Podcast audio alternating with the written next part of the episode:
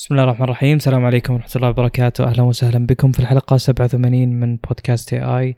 أنا صالح معي أخوي عبد الله. أهلا وسهلا. بحلقة هذا الأسبوع في مواضيع كثير، ف يعني كنا نبدأ في موضوع معين لا يعني أن المواضيع الحاصلة الأخرى في كل مكان بنغفلها، لكن يعني عشان كذا بعطيكم ملخص سريع وغالبا بناء عليه بتعرف وين تروح بالحلقة عشان تسمع المحتوى اللي بالضبط أنت بتسمع. نتكلم على أكيد جديد إيه إم دي وإنتل وبعض التقنيات اللي ظهرت منهم.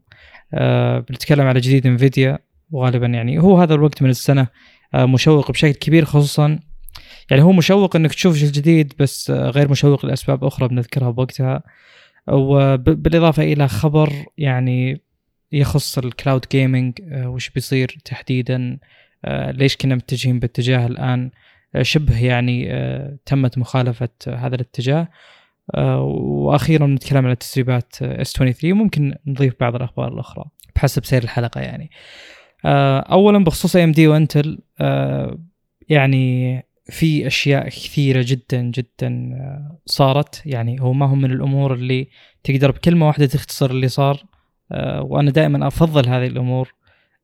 يعني إذا نزل جد شيء جديد من جهاز مثلا نازل في الوقت الحالي وكان أفضل بكل شيء، فهذا نقاش محسوم على أن الأجدد هو الأفضل، طبعا مع الأخذ بين الاعتبار السعر. لكن إذا صار في اختلافات يعني تخلي التفرقة صعبة وتعطي غموض، هنا النقاش المفصل ممكن يعني يظهر معلومات أكثر تست... أو يصير أصلا نفس الموضوع يستحق النقاش، لأن يعني للأمانة هذه الأمور أحس لنا فترة ما دخلنا بتفاصيلها بهذا القدر، خصوصا مثل الكروت. بما أن إيه إم دي يعني أول من أطلق الجديد بنتكلم عنه في البداية، فيه أربع معالجات بشكل أساسي.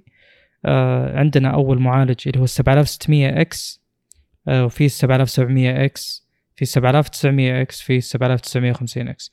بما أن الإكس موجودة فيهم كلهم بنغفلها يعني بحيث يعني يكون النطق أسرع وأسهل.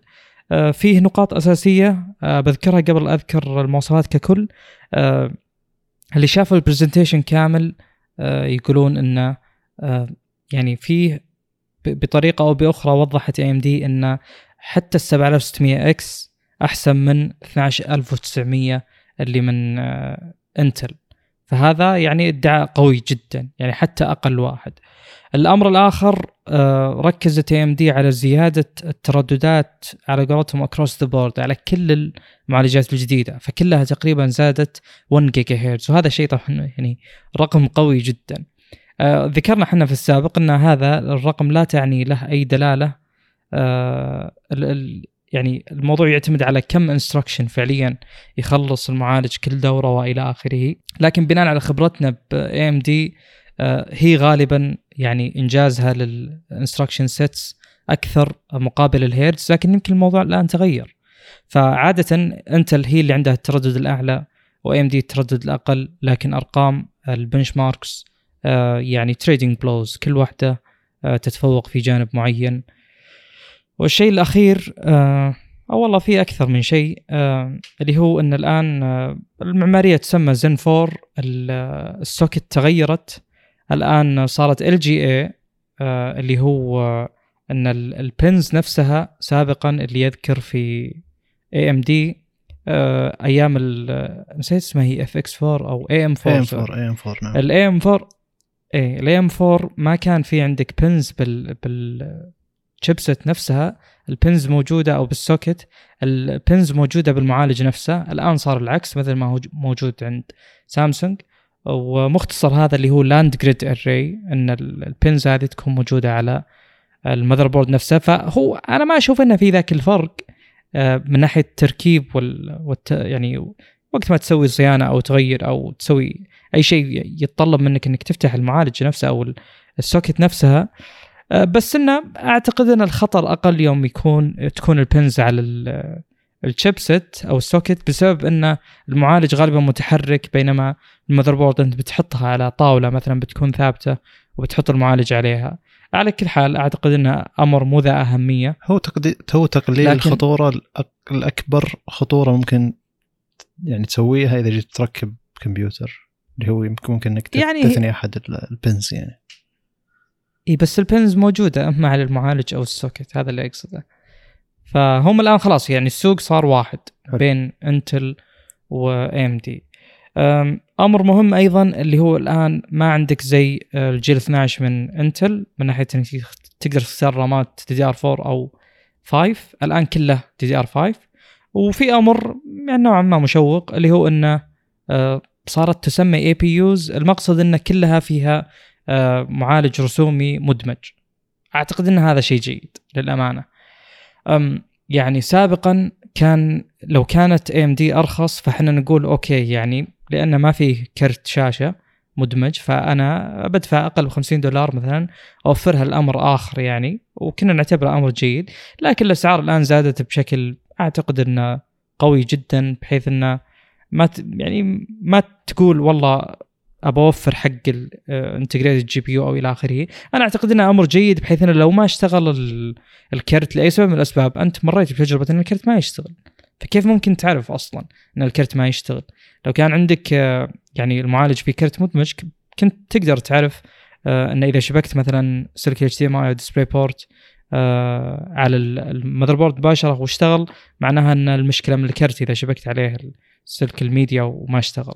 بالإضافة إلى أمور أخرى مثل يعني الكرت هذا المدمج تقدر تس يعني تسلك لنفسك وأنت تلعب فيه بعض الألعاب الخفيفة زي أفون مثلاً وإلى آخره من الألعاب اللي ما ما هي متطلبة بشكل كبير، يعني ألعاب كرة القدم فورمولا واحد إلى آخره تقريبا تقريبا تقدر على فول اتش دي على ميديوم توصل أربعين إلى خمسين فريم، فكأنك تقريبا تستخدم كونسل. لا يزعلون من حقين كونسل، بس يعني أقصد إنه شيء يمشي الحال، بعكس لو ما لو خرب كرتك أو بعته أو سويت أي شيء آخر ما تقدر تستخدم الجهاز أصلا. ف هي على قولتهم رير كيس، هي حالة فيها تتسم نوعا ما بالندرة لكنها موجودة، وكونها توفر بالمعالج نفسه بالنسبة لي أفضل. يعني كونك تبيع لي معالج حاط فيه الكرت أحسن ما لازم أدور المعالج اللي فيه الكرت زي ما كان سابقا. عندهم الفئة اللي نسيت اسمها اف أيا كان، اف عند انتل معناها أنه ما في كرت، وعند اي ام دي في حرف ثاني معناها أنه في كرت، فأنا أفضل أنه يكون بعض الفئات ما فيها كرت. طيب شيء أخير آه يعني نوعا ما آه اختلف في هذه المعالجات اللي هو أن درجات الحرارة صارت عالية جدا، آه فعالية عالية يعني إلى قدر أن على ستوك آه بوست على يوم تشغل البي بي أو اللي هو بريسيجن بوست أوفر درايف حق إيه إم دي، يعني عادي المعالج يوصل إلى خمسة وتسعين درجة مئوية، وإذا أنت بتكسر السرعة هم يعطينك يعني حرية أنك توصل إلى مئة وخمسة عشر. هذه أرقام رسمية يعني مو شيء أنت تسوي له أوفر رايت تكتب عليه أو إلى آخره. فالأرقام الآن ارتفعت، هل هذا الرقم له أي دلالة على أي شيء آخر؟ بالنسبة لي دائما الجواب مطلقا آه لا، يعني بنسبة ثمانين بالمئة لا، لأن مثلا معالجات انتل للسيرفرات اللي هي سيون والأشياء اللي ال إتش دي دي workstations وكذا بالعادة سابقا أنا من زمان ما يعني راجعت هذا السوق، يعني كان الديفولت خمسة وستين كثير، فما نقدر نقيس.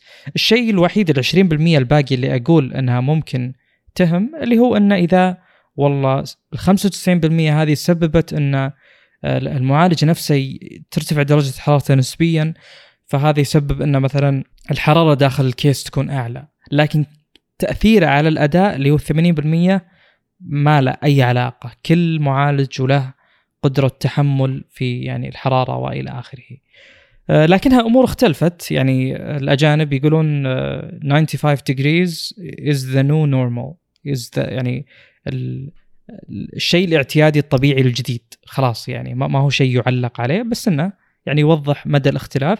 بالإضافة إلى أه كون أن التي دي بي ارتفع بهذه المعالجات. آه المعالجات آه خلنا نقول أظن الفايف أو السفن السفن آه ارتفعت أظن من خمسة وستين إلى مئة وخمسة، بذكر كل هذه المواصفات.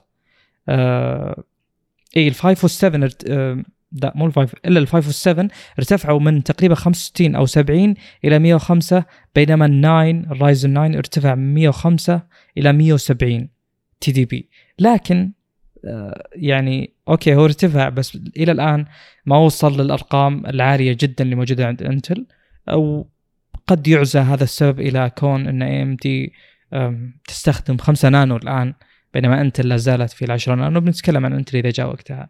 طيب بتكلم عن المواصفات بشكل سريع ومختصر، ثم بدخل على البنش ماركس. انا اعتقد هذه الاشياء اللي لها الاهميه القصوى، ثم بنعلق على وش يمثل هذا التغيير تحديدا، لأنه صراحة معقد، ما هو شيء يعني يتم الجواب عنه بشكل مباشر.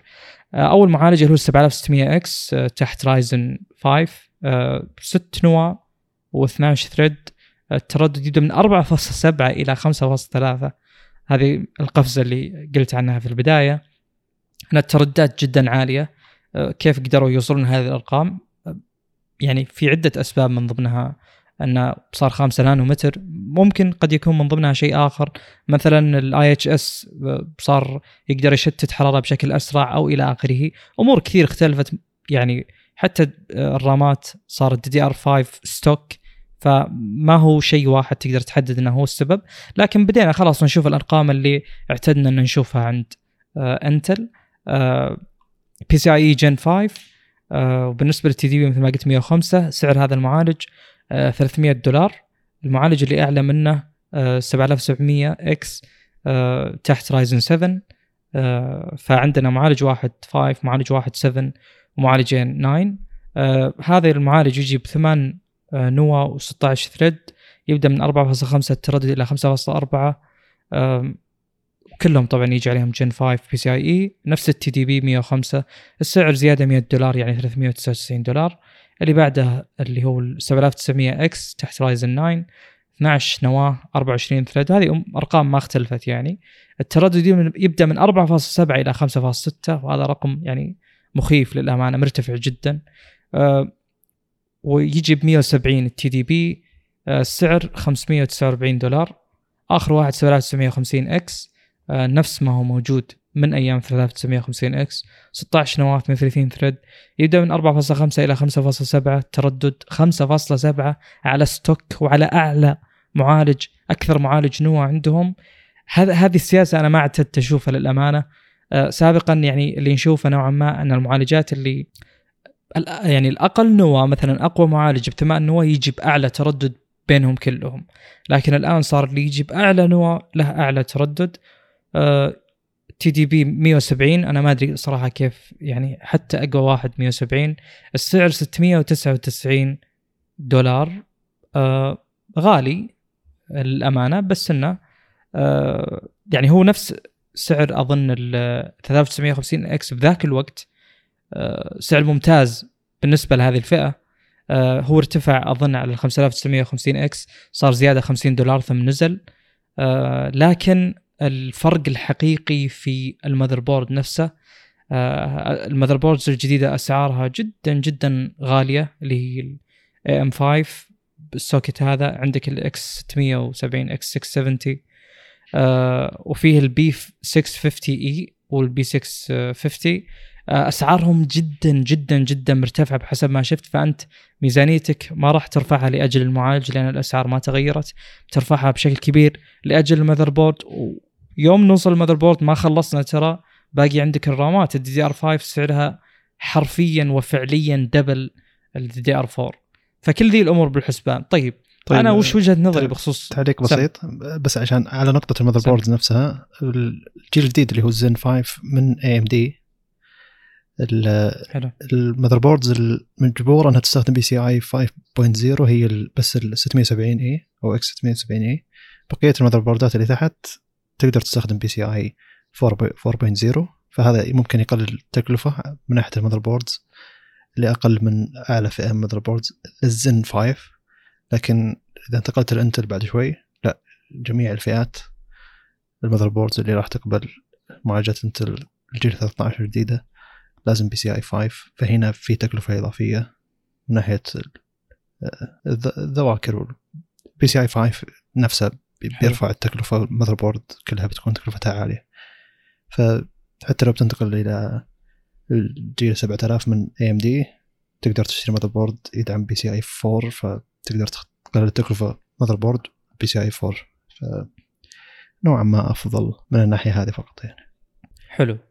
طيب مع كل هذه التغييرات اللي تعتبر كلها قفزات لا يعني أنها تصب مباشرة في صالح البرفورمانس، بس هذا هو النورمال الجديد حق حتى معالجات السنة الجاية. هم على كلامهم أن هذا الدعم بيتم إلى ألفين وخمسة وعشرين، لكن يعني هو عادة تاريخ إيه إم دي جيد في الدعم الطويل لنفس السوكت وكروس كومباتيبلتي، لكن يعني بحسب ما شفت أن في الثريد ريبر وعدوا أن الدعم يكون مستمر لمدة طويلة، لكن الظاهر بعد سنة أو سنتين يعني تم نقضه. فالأصل الأصل أن عندك ثلاث سنين من الدعم تقدر تشتري معالجات السنة الجاية على نفس المذر بورد اللي بتشتريها الحين، لكن ما ندري هل مثلا ممكن بعد سنة تصير أسعار ال إكس ستمية وسبعين أرخص مثلا، فيكون يعني تكلفة الشراء ككل بذاك الوقت أرخص، بالإضافة إلى أسعار رامات الدي آر فايف اللي تعتبر يعني جدا غالية بالنسبة للدي آر فور. بالنسبة للبنش ماركس اللي بذكرها الآن يعني هي تختلف بشكل كبير، يعني جزء من وعود إيه إم دي تم تحقيقه والجزء الآخر يعني شبه صار العكس تماما. أنا أعزي السبب إلى كثرة الاختلافات، فقد تأتي أمور قد تأتي يعني بعض ممكن يجي بعض سوفتوير يعني دعمه للشيء الجديد ضعيف، فعشان كذا يكون أداءه ليس كما هو متوقع. لكن بدخل بالأرقام الآن، بالبداية بتكلم على الألعاب ثم نتكلم على الوركلودز اللي تجي ملتي ثريدد أكثر زي سينابنش وبلندر وإلى آخره. بالنسبة لشادو أوف توم برايدر اللي دائما تأخذ يعني لأنها تقريبا شبه ستاندرد بنش ماركس، المقارنة الآن بين الجيل السابع من إيه إم دي مع الجيل اثنا عشر من انتل، فعندنا تقريبا سبع معالجات. أنا جمعت البنش ماركس من أكثر من قناة وأكثر من مجلة وإلى آخره. أعلى معالج كان موجود سبعة آلاف وتسعمية وخمسين إكس مئتين وثمانية وأربعين فريم، بعدها يعني خلاص تعرفون الترتيب تسعمية وخمسين ثم تسعمية ثم سبعمية ثم ستمية، فاللي بعده مئتين وواحد وأربعين فرق سبع فريمات، اللي بعده أيضا مئتين وواحد وأربعين، اللي بعده مئتين وأربعة وثلاثين. آه هذولا إيه إم دي، كل إيه إم دي الجيل الجديد أعلى من انتل، حتى سبعة آلاف وستمية إكس أعلى من اثنا عشر ألف وتسعمية كي إس.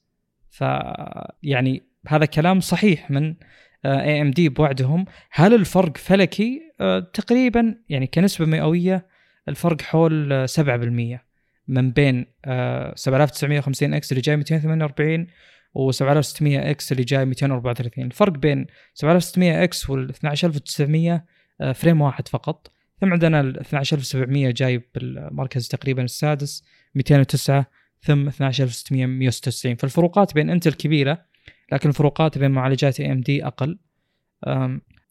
فيه معالج بنفس البنش مارك هذا كان مفاجئ جدا، اللي هو يوم ندخل الجيل الخامس من إيه إم دي، فالجيل الخامس كله أقل من الجيل السابع، يعني خمسة آلاف وتسعمية وخمسين إكس جايب مئتين وأربعة وعشرين فريم، فهو أقل من سبعة آلاف وستمية إكس. فأرخص واحد بالجيل الجديد أقوى من أقوى واحد بالجيل الماضي. لكن في معالج مسبب مشكلة بالبنش ماركس اللي هو خمسة آلاف وثمانمية اكس ثري دي اللي نازل بعدهم، جاي مئتين وأربعة وستين رام ف... مئتين وأربعة وستين معليش فريمات، فهو اعلى من كل المعالجات اللي ذكرت بالمقارنه. فهذا الشيء اللي اقوله اللي هو ان بعض الامور يعني ما تعطيك صوره كامله، او ان القياس غير متناسق بين كل ادوات القياس. ثاني لعبه تم التقييم عليها اللي هي اف واحد، ونفس الشيء حصل هنا. ال خمسة آلاف وثمانمية اكس ثري دي هو اقوى واحد بين كل المعالجات اللي ذكرناها، آه وج يعني الجيل اللي هو سبعة آلاف من آه إيه إم دي عندك الاول آه سبعة آلاف وتسعمية وخمسين اكس مئتين وستة وأربعين، فالفرق تقريبا سبع فريمات. هو ما هو فرق كبير، في تقارب كبير بالاداء بينهم كلهم، آه لكن آه لو نبي نقيمه يعني على كلام إيه إم دي ان حتى ال سبعة آلاف وستمية اكس افضل من ال اثنا عشر ألف وتسعمية الكلام هنا ما تحقق، لأن سبعة آلاف وستمية إكس جاب مئتين وثمانية وثلاثين مقابل مئتين وثلاثة وأربعين لل اثنا عشر ألف وتسعمية كي إس. لكن المعالج هذا يعتبر بناء على التقييم الحالية قوي جدا لو تقارنه بالمماثل له مثلا من أنت اللي هو الاي خمسة اثنا عشر ألف وستمية كي، تتكلم على مئتين وثمانية وثلاثين مقابل مئتين وأربعة، وفي تناسق كبير باللي هو واحد برسنتايل لو اللي هو أقل، يعني نسبة واحد بالمية من أقل فريمات تكون ما هي بعيدة جدا، فما يكون فيه عدم تناسق يعني بالأداء. أما بالنسبة لفلايت سيميليتر نفس الفكرة، تحقق أن ال خمسة آلاف وثمانمية إكس ثري دي هو أعلى واحد بين كل المعالجات الموجودة. أنا ما أدري هل هي درايفرز، هل الألعاب تحتاج وقت بحيث أنها تكون أفضل مع الجيل الأخير من إيه إم دي، ما أدري صراحة. والمفاجأة الأخرى أن ال سبعة آلاف وتسعمية إكس وال سبعة آلاف وسبعمية وال سبعة آلاف وستمية كلهم جابوا أداء نسبيا أفضل من سبعة آلاف وتسعمية وخمسين إكس، تقريبا زيادة من ستة إلى سبعة فريمات، آه لكن آه يعني يتفقون تقريبا أن كلهم أحسن من المعالج المعالجات الجيل اثنا عشر من انتل. آه بالنسبة للأوفر واتش ال إكس ثري دي أيضا نفس الفكرة، ثلاثمية واثنين وثمانين فريم طبعا كلها على فول إتش دي، آه وأقرب واحد له سبعة آلاف وتسعمية وخمسين إكس ثلاثمية وثمانين فريم، فرق فريمين فقط يعني ما تجي حتى نص بالمية. آه ومعالجات آه يعني انتل في هذا البنشمارك كلها تحت ثلاثمية، بينما معالجات آه إيه إم دي تقريبا كلها فوق ثلاثمية وخمسين، فيعني نوعا ما في عدم تناسق. بس اللي نقدر نثبته نوعا ما أن ال خمسة آلاف وثمانمية إكس ثري دي آه يعني صح ان اي ام دي قالت ان حتى سبعة آلاف وستمية اكس احسن من اثنا عشر ألف وتسعمية كي إس لكن او كي عموما، لكن هم ما جابوا طاري خمسة آلاف وثمانمية اكس ثري دي لانه الى الان هو اقوى واحد في اغلب البنشماركس. الفرق طفيف طبعا جدا، انا ما اشوف ان هذا الفرق يستحق الذكر اصلا، واعتقد لو تعيد التست اكثر من مره ما راح توصل لنفس النتائج، لكن يعني كونه الاول بيخلينا ما نقدر نقول اي شيء. اخر لعبه تم القياس عليها Hitman ثلاثة، أعلى معالج هنا لأول مرة في كل الاختبارات هذه اللي هو اثنا عشر ألف وتسعمية كي إس، مئة وخمسة وتسعين فريم، أقرب شيء له سبعة آلاف وتسعمية إكس مئة وواحد وتسعين ثم سبعة آلاف وتسعمية وخمسين إكس مئة وتسعين. آه بالنسبة للإكس ثري دي جاب مئة وثمانين، آه مو بعيد عنهم لكن ما هو الأقوى. واللعبة هذه ما أدري، أنا دائما ألاحظ البنش ماركس فيها تختلف، حتى برسومات البيانية جدا يعني تختلف النتائج عما كان متوقع. طيب بخصوص المالتي ثريدد وركلودز عموما في يعني السوفت ويرز الاخرى، اول واحد سينبنش آر ثلاثة وعشرين، هنا لا شك سبعة آلاف وتسعمية وخمسين اكس بيفرد عضلاته وبيكون اقوى بشكل كبير جدا من البقيه، وهو هذا الشيء اللي حصل هنا. اللي حصل انه جاب سبعة وثلاثين ألف وخمسمية وثلاثة وتسعين، هذا على المالتي ثريدد، والسنجل ثريد جاب ألفين وستة وأربعين. بينما مثلا أقوى معالج من انتل جاب اللي هو الكي اس سبعة وعشرين ألف، فالفرق تقريبا يجي حول ثلاثة وثلاثين إلى ثلاثة وثلاثين بالمية. بالإضافة يعني، وهذه مفاجأة جميلة جدا بالنسبة لي، اللي هو أن حتى السنجل ثريدد في ال سبعة آلاف وتسعمية وخمسين إكس أفضل من اثنا عشر ألف وتسعمية كي إس ألفين وستة وأربعين مقابل ألفين وثلاثين، أيضا سبعة آلاف وتسعمية إكس جايب ألفين وثلاثة وثلاثين مقابل ألفين وثلاثين، ومتفوق ملتي ثريدد تسعة وعشرين ألف ومئة واثنين وعشرين مقابل سبعة وعشرين ألف. اللي أقدر ألخص لك بدل ما أذكر لك كل الأرقام يكون الموضوع يعني نوع ما مربك ومتعب، أن القفزة في الملتي ثريدد في سينبنش آر ثلاثة وعشرين بين الجيل الخامس أو جيل خمسة آلاف مع سبعة آلاف من إيه إم دي نفسهم قوية جدا جدا جدا قوية، يعني حتى سبعة آلاف وتسعمية إكس أقوى من خمسة آلاف وتسعمية وخمسين إكس رغم قل النوع والثريدز بالمقابل. أه وأكيد أنه تتفوق أه إيه إم دي على انتل في عموما في هذه المجالات تتفوق، أه لكن هذه تبقى بنش ماركس بالأخير. أه بلندر أه نفس القصة تتكرر، سبعة آلاف وتسعمية وخمسين هو أولا مئتين واثنين وتسعين، أه وسبعة آلاف وتسعمية ثانيا أه مئتين وخمسة وعشرين، الكي اس بعيد عنهم نوعا ما بس انه الثالث مئتين وسبعة. آه يعني هذه هذه البنش ماركس غالبا اذا كانت ثريدز اعلى كان الدعم ممتاز، فلا شك ان اللي صاحب الثريدز الاعلى هو اللي بيتفوق. آه وكذلك يعني التردد يلعب بالاختبار، خصوصا يوم وصلت الآن إيه إم دي إلى ترددات عالية جدا، صار حتى ال سبعة آلاف وتسعمية إكس يقدر يتفوق على ال اثنا عشر ألف وتسعمية. طيب في-Ray نفس الشيء بالضبط يتكرر، وهذا الترند بتلاحظونه غالبا في كل الاختبارات اللي خارج الألعاب اللي تشتغل كل الثريدز. الأول سبعة آلاف وتسعمية وخمسين إكس، تسعة وعشرين ألف وخمسمية وخمسين، الثاني سبعة آلاف وتسعمية إكس، اثنين وعشرين ألف وخمسمية، الثالث اثنا عشر ألف وتسعمية كي إس، تسعة عشر ألف وأربعمية وثمانية وثمانين، تسعة عشر ألف وخمسمية تقريبا. فهذا الشيء بيتكرر كثير، وهذه المجالات فيها أكثر تناسق بالاختبارات.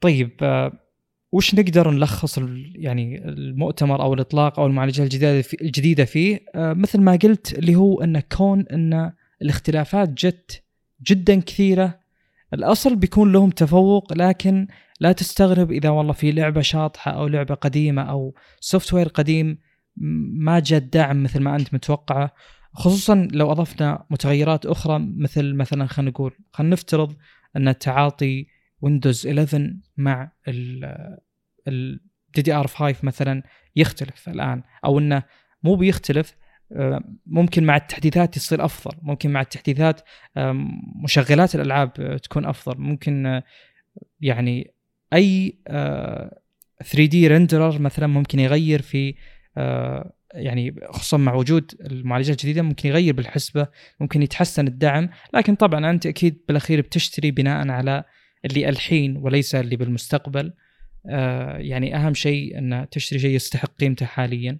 الوعود ما ندري يعني وش بيصير فيها، لكن أنا أقدر أقول يعني وبثقة أن تحديث جدا ممتاز من إيه إم دي بيكون مكلف، بيكون متعب، السوق أصلا نفسه الآن يعتبر نوعا ما يعني معقد، يعتبر يعني الأسعار والتوفر فيه نوعا ما مزعجة، غير الأسعار والتوفر لو ثبتت لو استقرت، هي استقرت يعني أفضل من السابق مؤخرا، تبقى عندك أمور الانفليشن اللي هو التضخم وإلى آخره، رغم أن الأسعار ال إم إس آر بي ممتازة، لكن ما ندري وش يصير على الثيرد بارتي وش بيسوون بالضبط يوم تجي يوم يجي الموضوع للرامات وللمذر بوردز تحديدا. باخذ وجهة نظرك ثم نتكلم عن أنت. طيب هنا المشكلة اللي صاير إن إيه إم دي أعلنت ثم بعدها بيوم أعلنت إنتل. إيه إم دي مقارنة بالجيل اثنا عشر من إنتل، إنتل مقارنة بالجيل خمسة آلاف من أو ستة آلاف من إيه إم دي، فزي اللي كل واحد مقارن الجيل الجديد حقه بالجيل القديم حق اللي قبل حق المنافس له، فما في تصور عن الاثنين الجديدين شلون قاعد يتنافسون مع بعض، فشيء يعتبر غريب. ومن ناحية أن خمسة وتسعين درجة مئوية هي الشيء الطبيعي الجديد، أنا أشوف إنه شيء طبيعي من زمان يعني المفروض يعني، لكن كل واحد يشوف إنه أوه لا أبي المبرد حقي يعطي أداء أفضل وأبي مساحة من ناحية إنه حتى إذا زاد الأداء ولا احتر الجو عليه مثلا يكون كمبيوتر مرتاح. لكن لما أضرب مثال بالأجهزة الموجودة بالسوق مثلا الإم تو Air، أبل ماك بوك إير إم تو الجديد ما يسوي، في عنده مشاكل بالحرارة لدرجة إنه يوصل إلى درجة حرارة مئة وثمانية درجة مئوية، والمشكلة هنا مو بس إنه يعني ما يقلل الأداء إلا إذا وصل درجة مئة وثمانية، المشكلة إن الإم ون القديم الإير اللي هو الجهاز الموجود معي فيه هيت سينك، ولو إنه شيء بسيط لكن على الأقل إنه يتحمل أوفرلود، شيء بسيط يعني يتحمل الضغط على ما تجي الحرارة اللي بعدها. يعني شو الفكرة هنا؟ أن أبل تتوقع من المستخدمين هم ما يستخدمون الجهاز على ضغط عالي لفترة طويلة، خاصة مستخدمين الإير يعني، لكن الإم تو يوصل لدرجة حرارة مئة وثمانية بدرجة سريعة جدا لأنه ما في هيت سينك أصلا، يعني مئة وثمانية يوصلها بسرعة، بينما الإم ون حقي مثلا اللي موجود معي مع أنه ما في مروحة لكن في هيت سينك بسيط صغير جدا، إلا أنه مثلا إذا ضغطت على الجهاز فترة معينة أن الحرارة تجي وتروح مع الهيت سينك، والحرارة اللي بعدها تجي وتروح مع الهيت سينك كذا، يعني زي الهيت سينك يبرد وينتظر حرارة جديدة. لكن بما أنه ما في هيت سينك موجود أصلا بالإم تو الإير آه فيوصل إلى مئة وثمانية بسرعة خرافية. طبعا إذا أنت قاعد تستخدمها اثنين اثنين هولا مشغل أي شيء درجة حرارة بتشوف أن الإم تو أداء أفضل ومن هالكلام هذا، لكن لما تقيس أنه وش اللي قاعد ترتفع درجة حرارتها اكثر. تلاحظ ان الام اتنين اير قاعد ترتفع حرارتها اكثر ف الى مية وثمانية، و108 يقعد عليها فترة طويلة، يخفض الاداء ويبقى على مية وثمانية. ف شيء مخيف جهاز موجود قدامك، او مثلا على حسب الناس اللي يحطونه على رجولهم مثلا، ودرجة حرارة المعالج اللي فيه مية وثمانية درجة مئوية، يعني شيء مخيف. بينما الكمبيوتر موجود له مبردات قاعد يستخدم على أداء عالي، يوق... يعني يوصل خمسة وتسعين، شوف انه شيء يعتبر عادي. مية وسبعين واط جدا رقم مخيف، وخاصة على انهم حولوا خمسة نانومتر، فالمفروض ان التي دي بي حقه ما هو للدرجة هذه يوصل لها يعني. فهل التي دي بي هذا قاعد يعطي أداء أعلى جدا من الموجود في انتل اللي هو مية وخمسة وعشرين واط؟ هل انتل توجهها انها تحط اي كورز وبي كورز افضل من ناحية تي دي بي لهالدرجة، انها قاعد تنافس مع تي... مع واطج اعلى يعني، او تي دي بي اقل اقصد. فجانبين الشركات فيها مختلفة، كل انتل رايحة باتجاه، اي ام دي رايحة باتجاه، كل واحدة قاعد تخالف الثانية باسلوب معين، كلهم قاعد يعطون أداء مختلف مجال مختلف. في واحد منهم قاعد يصرف طاقة أكثر مع أنه هو اللي قاعد تحول إلى نانو أصغر، فشيء يعتبر غريب. التوجه عجبني أنه في توجه مختلف، أبي أشوف من اللي يقدر ينجح آخر شيء يعني. حلو، هو صحيح كلامك أنه يعني فعليا في اختلاف كبير بالنسبة لصرف الطاقة ترى. يعني للأسف أنا ما أقول أن أنت المضللة، لكن قد تكون حسبة إيه إم دي تختلف لأنها تختلف فقط م. على أرض الواقع بلا أدنى شك. جيل اثناشر خصوصا من أنتل اثني عشر ألف وتسعمية يوصل فوق مئتين وخمسين. يعني مثلا الآن في صفحة الإعلان الرسمية من أنتل بتشوف حاطين لك بروسيسور بيس باور، هذا استهلاك الابتدائي. كل المعالجات الجديدة مثلا مية وخمسة وعشرين، معليش حرقت شوي حلو. بس حاطين لك الماكسيمم ماكس توربو باور مئتين وثلاثة وخمسين على أعلى معالجات، بينما إيه إم دي حلو. تحط لك مية وسبعين، الأصل ما يتجاوز مية وسبعين. هذا اللي شفته بناء على البنش ماركس يعني. أذكر شيء إذا تكلمنا عنه ف... مسبقا أن بما أن مختبراتهم مختلفة بطريقة قياس كل واحدة فيهم، طريقة إعلانها، فتلقى أن أرقام تعلن من الجهتين تختلف بالواقع، لأن مختبراتهم في القياس تختلف أساسا. ف... عشان كذا في ناس يبون يسوي مختبرات تختبر المعالجات لوحدها كذا عنصر محايد يعطيك الأرقام بشكل أفضل.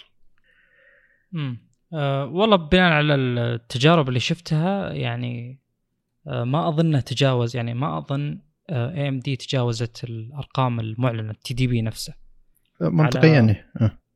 ستوك ب... إيه على ستوك بوست. ففعليا لا زال صرف إيه إم دي حتى مع الحرارة الطائلة هذه بشكل كبير جدا أقل بكثير من صرف إنتل.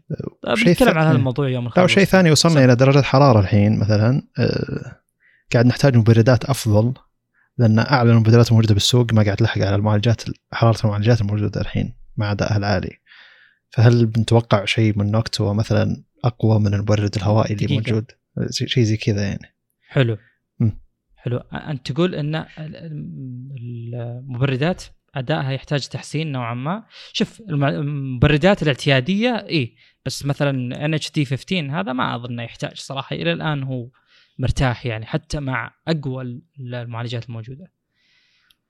طيب بدري أنا على حسب الآن رقم كذا، على حسب التجارب اللي شفتها أنه حتى على المعالجات العالية، المعالج اللي يصرف مية وسبعين واط هذا من إيه إم دي نفسه، أنه قاعد يوصل إلى أرقام حرارة درجات حرارة ما كان يوصلها سابقا على نفس المبرد. ف اتوقع انه برد يعني بردات عمرها طويل اي، فالمفروض ان يعني دام انك المعالجات قاعد توصل درجه الحراره مخيفه الحين بالنسبه لبعض الناس، مع انه بالنسبه للشركات ما قاعد اشوف انها مخيفه، لان نحتاج يعني اذا اذا الحين وصل خمسة وتسعين، السنه الجايه ايش بيصير، السنه اللي بعدها ايش بيصير، الى الحين واصل مية وسبعين، الاجيال اللي بعدها ايش بيصير فيها يعني. الاكيد انه بيستهلكون حراره اكثر بما انهم يبون أداء أعلى، وما في انتقال مثلا بشيء كبير يعني. الفكرة الكبيرة أنهم انتقلوا للخمسة نانومتر، ولا الفكرة الثانية أن إي كورز أكثر، أن في إي كورز تتحمل الأشياء الجانبية عشان البي كورز ترتاح من ناحية الأداء، عشان كده ما يصير فيه حرارة موجودة. الفكرة أنت من الجيل اثناشر أقصد، فكل واحد له توجه معين، لكن كلهم مع الأداء حقهم قاعد يوصلون درجة حرارة نوعا ما عالية. فأتوقع أن ما أدري مبرد له خمس خمس سنين بالسوق، من أفضل المبردات الموجودة بالسوق، قد يحتاج تطوير. ما أدري شلون يطورونه، يعني هم خلصوا المساحة الموجودة بالبي سي اللي عندك، ف ما أدري شلون يتطور يعني. يعني. الكفاءة الحرارية يعني، أو ما هو إحنا ما نتكلم على السيارة، آه يعني عندك أماكن كثير ممكن يكون فيها المبرد، آه ضرب الهواء للرادياتر اللي هو المبرد نفسه الهيت سنك، آه قد يختلف من زاوية لزاوية، من مكان لمكان، قد بعض الأماكن مثلا ممكن تغبر بعضها لا. بينما في البي سي فعلا يعني الأفكار والخيارات فيها محدودية أكثر. آه يعني صار توجه مؤخرا الى الاي اي اوز، لكن يعني ما احس انه واغلب التجارب يعني الحين على اوبن بنش يعني بعد ف... صح. فيعني ما ادري، نترك هذا الموضوع الى الشركات المتخصصه زي بي كوايت ونوكتشو والى اخره. طيب يعني بقول نقطه اخيره بخصوص الحراره والاستهلاك الحراري.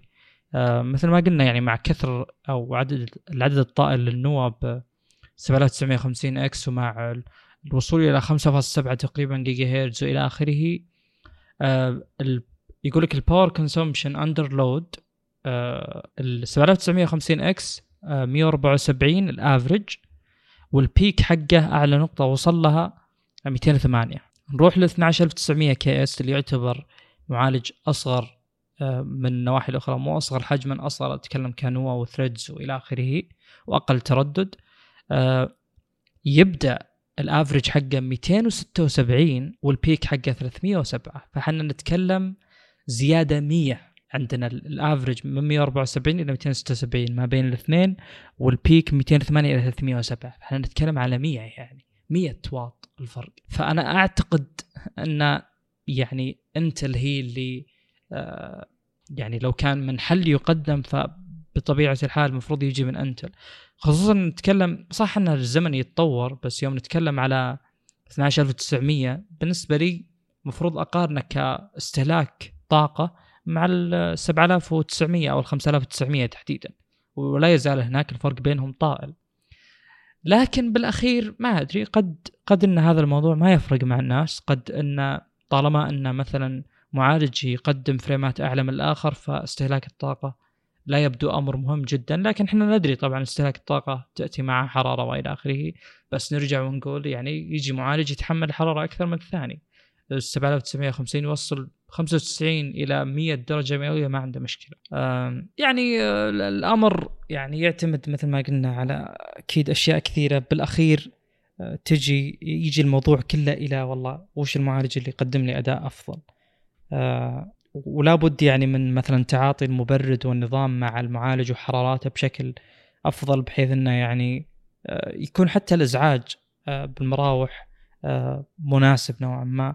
وفي شيء مثلا أنا دائما أفكر فيه، يعني لا بد أنك تأخذ بعين الاعتبار مثلا لو كان معالج يشتغل على مئتين ولا مئتين وخمسين درجة مئوية، فتأثره بالحرارة أقل بكثير من معالج يشتغل على ماكسيموم ستين درجة مئوية. ليش أقول ذا الكلام؟ لأن إذا درجة حرارة الجو مثلا داخل الغرفة يعني ستاندرد خمسة وعشرين درجة مئوية، فال25 درجة مئوية تفيد المعالج اللي يشتغل ب200 درجة مئوية أكثر مما تفيد المعالج اللي يشتغل ب60 درجة مئوية. فأيا كانت درجة الحرارة لو وصلت، لو شغلت إن شاء الله بالحوش على خمسين درجة مئوية هو بيظل يستفيد من الحرارة، بينما المعالج اللي ستين درجة مئوية بالعكس يعني مبردات المعالجات ما ما تبرد فعليا، هي ما هي تحول الحرارة إلى برودة قد ما هي تعمل مداورة للهواء أكثر وتشتيت الحرارة أكثر. هي ما راح تخترع برودة زي مكيفات ال... يعني مكيفات المنزلية عموما سبلت يونتس وإلى آخره، هذيك لا تطلع الحرارة وتدخل برودة وتقدر تحدد درجة الحرارة اللي تبيها. فهذه المعالجات اللي بالبي سيز عبارة عن اللي تسوي مداورة للهواء، فقد قد يأتي ترند اللي هو أنه والله يكون المعالج كهاردوير كقطع كسيليكون يتحمل الحرارة بحيث أنه يستفيد من درجة حرارة الجو أكثر وأكثر. طيب ندخل بتفاصيل أنتل. أنتل على النقيض ما أظنها جربت المعالجات، فاللي بنذكره أرقام الشركة بالبداية. إذا نزلت البنشماركس نبدأ نقارنها، مو نبدأ بتصير مقارنات أصلا مع جديد إيه إم دي مباشرة، كون جديد إيه إم دي موجود بالسوق فعليا. عندنا مجموعة من المعالجات، ثلاث معالجات أساسية، كل معالج يجي منه نسخة بدون كرت. عندنا الاي خمسة ثلاثة عشر ألف وستمية، وفيه الاي سبعة ثلاثة عشر ألف وسبعمية، وفيه اي تسعة ثلاثة عشر ألف وتسعمية. ودي أتكلم فصحى بالأرقام بس يعني صعبة شوية أقول ثلاثة عشر ألف ولا، فخلنا نذكرها بستمية وسبعمية وتسعمية، لأن هذه الكونفنشن، هذه التسمية اللي اتفقوا عليها بين يعني إيه إم دي وإنتل. أنا قلت ودي أتكلم فصحى لأن أدري أن في كل منطقة بالخليج تقريبا والعالم العربي هذه الأرقام اللي بين تقريبا بعد اثنا عشر وتحت العشرين تنطق بطريقة مختلفة. بالنسبة للستمية يجي بأربعة عشر نواة، وإنتل عندها نفس المنظور اللي هو في نوع البرفورمانس بي كورز ونوع الإفشنسي إي كورز. فعندنا ست نواة أداء وثمان نواة توفير. بالنسبة للثريدز عشرين، وهذا ترند شفناه أيضا بالجيل الماضي من إنتل. بالنسبة للكاش اللي أدري أني ما ذكرته في إيه إم دي، بس أعتقد أنه هو ذا أهمية كبيرة جدا بالنسبة لك كمستخدم، لأن بالأخير الكاش وجوده ينفع المعالج بشكل أساسي بحيث ينجز مهمة، بمعنى أنه ما يأثر عليك بشكل مباشر. فالكاش بأم دي وصل أرقام مخيفة يعني إلى حول ثمانين ميجا. هنا أربعة وعشرين. بالنسبة للتردد يبدأ من نوع، هو يعني طريقة تقديم إنتل أنه حاطط لك البيكورز كم البيس والبوست، والإي كورز أيضاً كم البيس والبوست، فهي أرقام كثيرة. فعندنا نوع التوفير تبدأ من اثنين فاصلة ستة إلى ثلاثة فاصلة خمسة، من تبدأ من اثنين فاصلة ستة إلى ثلاثة فاصلة تسعة، بينما نوع الأداء تبدأ من ثلاثة فاصلة خمسة إلى خمسة فاصلة واحد. ونوعاً ما نلاحظ أن الفرق بين البيس والبوست عند إنتل أكثر من اللي موجود بإنتل. أعتقد أنه عشان يوصلون إلى تي دي بي ممتاز أثناء العمل الاعتيادي، وليس يعني البيك وركلود أو بيك وركلودز عموما. طيب، يجي معاه اللي هو نسخة الكيت، يجي معها يو إتش دي سبعمية وسبعين Integrated جي بي يو، والكي اف أيضا يعني ما تجي معاه كما هو معتاد. بالنسبة للترددات عندك ماكسيمم دي دي آر فايف خمسة آلاف وستمية ودي دي آر فور ثلاثة آلاف ومئتين، أو يعني هذا المرشح. بالنسبة لل تحمل الرام، او يعني الحد الاقصى لوجود الرامات مئة وثمانية وعشرين لكل مئة وثمانية وعشرين جيجا بايت لكل المعالجات هذه. آه بالنسبه للتي دي بي يبدا من مئة وخمسة وعشرين الى مئة وواحد وثمانين. اوريدي عندنا اقل معالج آه من انتل يوصل الى تي دي بي حق اقوى معالج من ام دي، فهذا اللي انا اقصده. آه والتجارب الحقيقيه ايضا تثبت هذا. بالنسبه للاسعار مئتين وأربعة وتسعين بدون كرت وثلاثمئة وتسعة عشر مع كرت. الاسعار لا زالت منطقيه وجيده، يعني خصوصا لو صاحب هذه المعالجات قفزه بالاداء. هذا الشيء احنا ما ندري عنه لأننا الى الان ما جربت. آه بالنسبه للاي سبعة الوحيد اللي هو سبعمية، آه يجي ب ستة عشر نواه، ثمانية زائد ثمانية آه اللي هو بي واي، ويجي ب أربعة وعشرين ثريد. الكاش ثلاثين ميجا.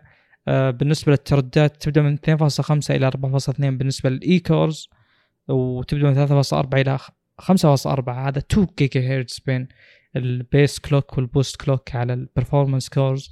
ومثل ما قلت يعني أنه تلاحظ في فرق أكبر مما هو معتاد عند أنتل، وبنشوفها أكثر وأكثر في أقوى معالج موجود. ترددات الرامات كلها والأمور هذه كلها نفسها. عندك تي دي بي يبدأ مئة وخمسة وعشرين إلى مئتين وثلاثة وخمسين، هذا رقم مثل ما قلنا عالي. السعر يبدأ من ثلاثمئة وأربعة وثمانين بدون كرت وأربعمئة وتسعة مع كرت.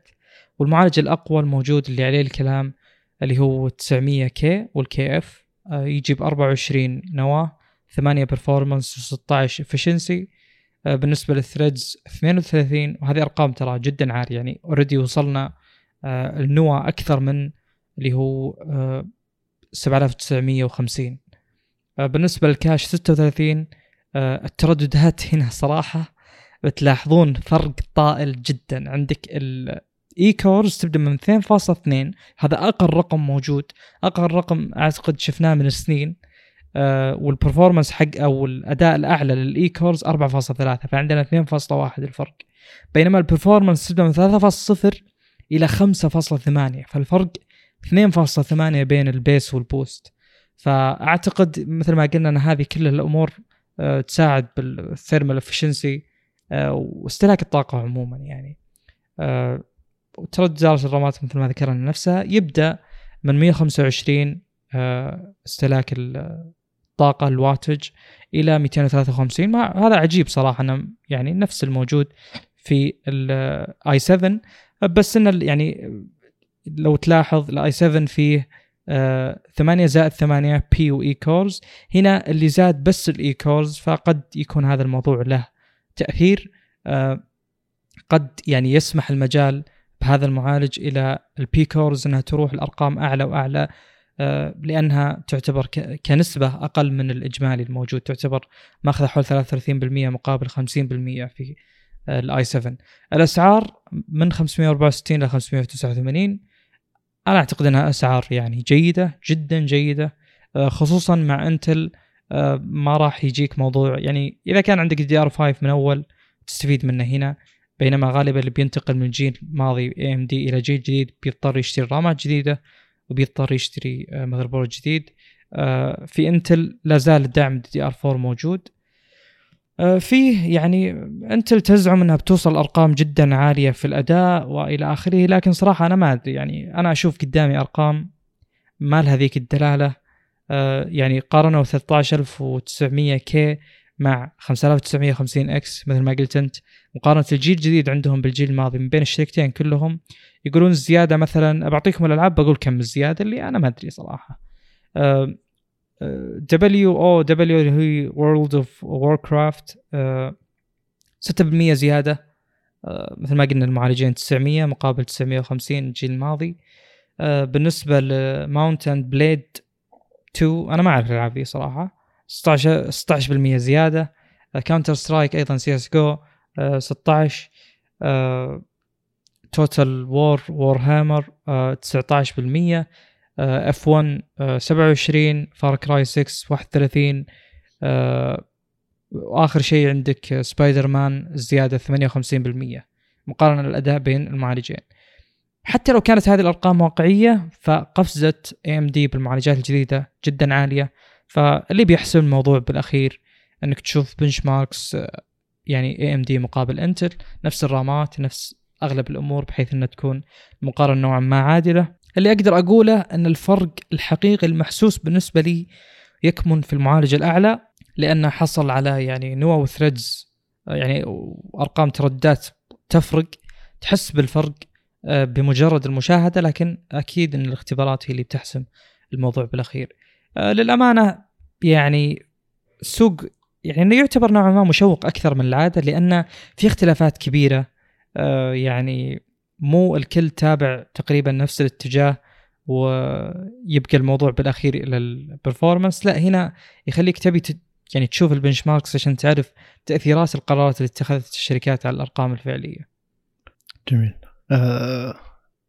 حلو الفرق اللي صاير، حلو, حلو انه في توجهين عشان اعرف وش التوجه اللي يكون افضل مع الزمن، واتوقع ان اللي بيكون افضل شركه ثانيه بتتوجه له بشكل اجباري نوعا ما مع مع مع التقدم في الزمن يعني. وشيء ثاني إنه حتى حتى فكرة إنك تشتري مذر بورد غالي ولا رخيص، تشتري رامات غالية ولا رخيصة، يعني أنت تقول لك تقدر تستخدم راماتك القديمة، بينما إيه إم دي تقول لك لا لازم تستخدم دي دي آر خمسة، لكن بنفس الوقت تقدر تأخذ مذر بورد أرخص عشان يدعم، مو لازم يدعم بي سي آي خمسة، لكن أنت مع المعالجات الجديدة لازم يدعم بي سي آي خمسة، فالمذر بورد بيصير نوعا ما أغلى، لكن الرامات تقدر تاخذ دي دي آر أربعة. يعني زي اللي هنا مهتمين ان مو لازم التخزين يكون اسرع شيء، هنا مهتمين ان مو لازم الرام يكون اسرع شيء، وكل واحد له سعره يعني. واظن يعني توجهات غريبه مختلفه، لكن ظهر انتل ما غيرت السوكت حقها، ف اثني عشر وثلاثة عشر بيكون نفسه يعني، ولا السوكت عند انتل عادة ما يتغير، بس اللي يتغير الشيبسيت، انا مو متاكد للامانه. لا يعني اقصد يعني مذر بورد مذر بورد قديم حق السنه الماضيه او اللي قبلها يعني بيشتغل على المعالج الجديد، وعاده لا عاد عاده م. لا يعني يبقى نفس يركب بس انه ما يشتغل. م. يقول لك تقدر، يبدو لي انك تقدر. جميل. ستمئة وسبعمئة يعني في كروس كومباتيبيليتي، حلو. أه لكن اللي مثلا اللي مع إيه إم دي بالجيل ثلاثة آلاف يروح لأعلى شيء بجيل ستة آلاف أحسن لما إنه يضطر يجدد كل يضطر يجدد الرامات والمذر بورد، التجديد يكون مرة كبير، بينما أنت مثلا بس بس نجدد السي بي يو مثلا، فزينك تروح تأخذ ستة آلاف وتسعمية وخمسين يعتبر معالج قوي جدا يعني.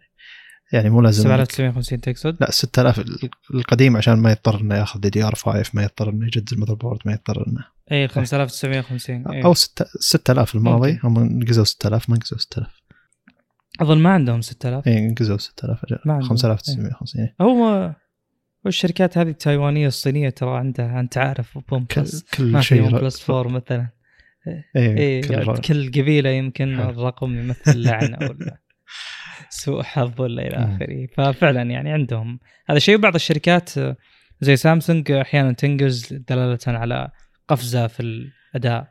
والله حتى سامسونج ما عندها مثلا نوت سكس، أنا ما أدري ليش صراحة.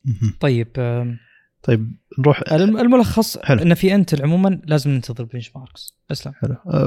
والمقارنات لازم نشوف المقارنات الجيل الجديد كلها مع بعض، لأن كل المقارنات صحيح. اللي قاعد أشوفها جيل جديد مع جيل قديم، جيل جديد مع جيل قديم، ف نوعا ما غير عادل. أه وهذا يصير بعالم التقنية كامل يعني، كل من يطلع شيء جديد يقارنه بالجيل القديم للمنافس حقه يعني.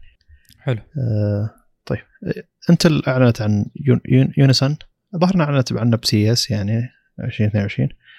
ف يونيسون هو برنامج عشان تخلي جهازك اندرويد أو آيفون يقترن مع الكمبيوتر حقك ويندوز إذا كان المعالج جيل اثنا عشر أو ثلاثة عشر بيجيهم مع بداية السنة الجاية. الفكرة هنا أنه يكون الاتصال والرسائل والملفات، أي نعم اتصال والتنبيهات والرسائل والملفات كلها بتكون موجودة على شكل التطبيق الموجود عندك اللي هو اسمه يونيسون. ما أدري إذا كان التطبيق هذا بيشتغل إذا كان عندك جهاز عليه معالج إيه إم دي ولا لا، يعني هل هو شيء محدود إنه ما راح يشتغل على معالجات إنتل؟ بما أنهم حادين الحين على معالجات إنتل جديدة، فأتوقع أنهم حادين على إيه إم دي أصلا. هل بيكون في طريقة ثانية ولا لا؟ ما أدري. الفكرة هنا أن جميع مزايا هذه بتشتغل على أندرويد، لكن إذا استخدمت آيفون مع جهازك الويندوز بيكون بيكون فكرة هنا أن تطبيقات أول شيء بعض مزايا المسج مع الآي مسج ما راح تشتغل، فبيكون اس ام اس طبيعي ما هو اي مسج، وتنبيهات الطرف الثالث اللي ما هي تطبيقات اساسيه في الايفون ما راح تشتغل، واظن الصور وهذا بتكون موجوده تشتغل بشكل ممتاز، ما هي مشكله من ناحيه الصور، لكن الدعم كامل بيكون بين اندرويد وويندوز. طبعا انا ما ادري ليش انت داخله بالسوق هذا، يعني اكبر ميزه قدم بتقدمها عن الشيء الموجود اساسا الحين اللي هو فون لينك الموجود بين مع مايكروسوفت بالتعاون مع سامسونج، آه، اللي هو الاتصال. يعني الاتصال لما يجيك على الجوال بتقدر تخليه يجي على الكمبيوتر وترد عليه من الكمبيوتر تكمل آه، الرد عليه، لكن بقى بقية المزايا وبث الجوال على الكمبيوتر كلها موجودة بفون لينك. لكن آه، إذا كان جهازك مو سامسونج، طبعا دعم الأكبر سامسونج، لكن إذا كان جهازك مو سامسونج قد يكون استخدام آه، يونيسون أفضل إذا كان جهازك ما هو سامسونج. الدعم بين سامسونج ومايكروسوفت أكبر من بقية أجهزة أندرويد، فهنا الفكرة. أظن فقط الفرق الوحيد هو الاتصال، بقية المزايا من ناحية رسائل التنبيهات التطبيق التنبيهات والملفات موجود على فون لينك. فالحين في تطبيقين موجودة، أتوقع أنك تقدر تستخدم الاثنينهم على نفس الجهاز الويندوز، وبيكون تقريبا الربط بين أندرويد وويندوز مع ذي التطبيقين أتوقع أنه بيكون أقوى من الربط بين أبل وآيفون، فبيكون في قوة كبيرة جدا. يعني أتوقع الآيفون ما تقدر تبث شاشته على على شاشة الماك بشكل مباشر، بينما مع تطبيق فون لينك تقدر تشغل جهازك بشكل كامل شاشته كاملة الأندرويد إذا كان سامسونج أو حتى بعض الأجهزة الثانية على الويندوز بشكل مباشر. أه وغريب أنت الحادثة بشكل محدود على على معالجاتها الجديدة. هل هو تسويق المعالجات الجديدة؟ ما أتوقع أنه شيء محدود هاردويري، الفكرة كلها سوفت وير يا بحتة يعني، ف يعتبر شيء غريب. هو آه. اي يوم سئل يوم سئل نفس الشخص هذا اللي تكلم عن يونيسون، يعني كان نوع ما مراوغ في الإجابة. مو مراوغ يعني انه يتقصد، بس انه انه مو مو بيده انه يجاوب ليش والله تم هذا القرار. ف يعني كثير شركات تحصر ميزات الأجيال الجديدة بحيث تزيد المبيعات. مو قرار هو, هو شكله ما هو هاردويري يعني. ايه بالضبط، ومو قرار هذا، قرار انهم دخلوا بالعالم ذا عموما يعني. ومايكروسوفت نفسها موجود تعاون مع سامسونج، والتعاون ذا كبير. لو يضيفون انك تقدر تصدع اتصال من الويندوز ينتهي تطبيق انتل نهائيا يعني. خاصة ان يعني فون فون لينك تطبيق كبير من يوم كان اسمه يور فون، انا استخدمته استخدام كبير جدا، وشيء مرعب انك الحين تقدر تشغل شاشتك كاملة بجميع الاشياء الموجودة بجوالك على الويندوز بشكل مباشر يعني. حتى بحط روح حط جوالك على الشاحن على بعد عشرين متر، بحيث ان الواي فاي والبلوتوث يكون يقدر يقدر يشبك على كمبيوترك، وتقدر تستخدم جوالك بشكل كامل وهو على بعد عشرين متر منك. ف شيء شيء شيء ممتاز. سامسونج ومايكروسوفت تشاركهم أقوى من أن تقدر أنت تقدر تسوي شيء سوفت ويري أقوى من الشركتين هذه يعني. هو تعاون بين شركتين، واحدة منهم متخصصة بالسوفت وير أكثر من أي شيء ثاني، وتعاون ذا عشان أجهزتها الثنتين يعني. فزي اللي أنت داخل سوق ما لها قوة فيه إلى هالدرجة هذه، لكن أعتقد أنه جزء من التسويق يعني، إنه وخاصة التسويق للشركات يعني. زي الحين يقولون اتش بي ولينوفو وإيسر بيكون هي أول الشركات اللي تاخذ الشيء هذا، وهو بيكون داخل نظام انتل إيفو الجديد. إيفو كله أصلا شعار تسويقي للابتوبات معينة، فشيء غريب. أنا مح... عاجبني إن أضافوا الاتصال، والحين تقدر تسوي كل شيء، تقدر تسوي كل شيء بين الآيفون والماك يقدر يسويه مع جوال، بين الأندرويد والويندوز. وأندرويد ويندوز الحين يعني التطبيق الأساسي ما راح يعني، تطبيق يونيسون ما راح يقول لك ما راح تقدر تستخدم تطبيق فون لينك، تطبيق فون لينك ما راح يقدر يقول لك لا ما تستخدم تطبيق يونيسون، تقدر تشغلها اثنينها، تستخدم زيها كلها. فأظن الشراكة بين أندرويد وويندوز الحين يعني شو يسمونه هو ايكو سيستم قوي. الكلمه اللي يحبونها مستخدمين ابل.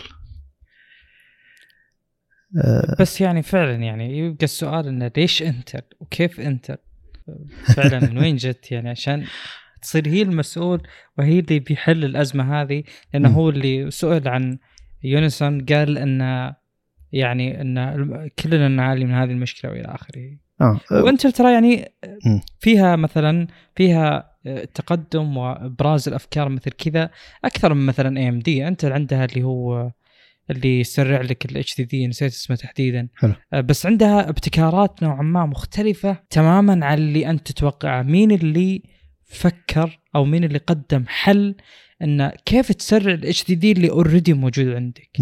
ف فيعني في أشياء غير معتادة أبداً تطلع من أنت اللي تخصصها، خلنا نقول، أو اللي إحنا معتادينها بالسوق يعني، إنه نشوف منها سي بي يوز أكثر من أي شيء ثاني. هم يعني ترى أظن التطبيق ذا أو يعني يونسون هو أحد نتائج شركة اسمها سك... سك... سكرينو فيت سكرينو فيت أه... أه... شركة شركة من تسعة عشر موظف استحوذت عليها انتل مدري قبل كم سنة. ف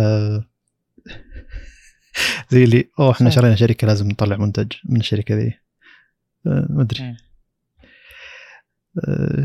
شيء يعتبر غريب. لكن هذا حل جميل، وقد تكون أن أوه دخلت انتل بمنافسة بين فون لينك ويونيسون. الحين فون لينك يكون يقبل الاتصال بشكل مباشر، تقدر ترد عليه من جهازك الويندوز.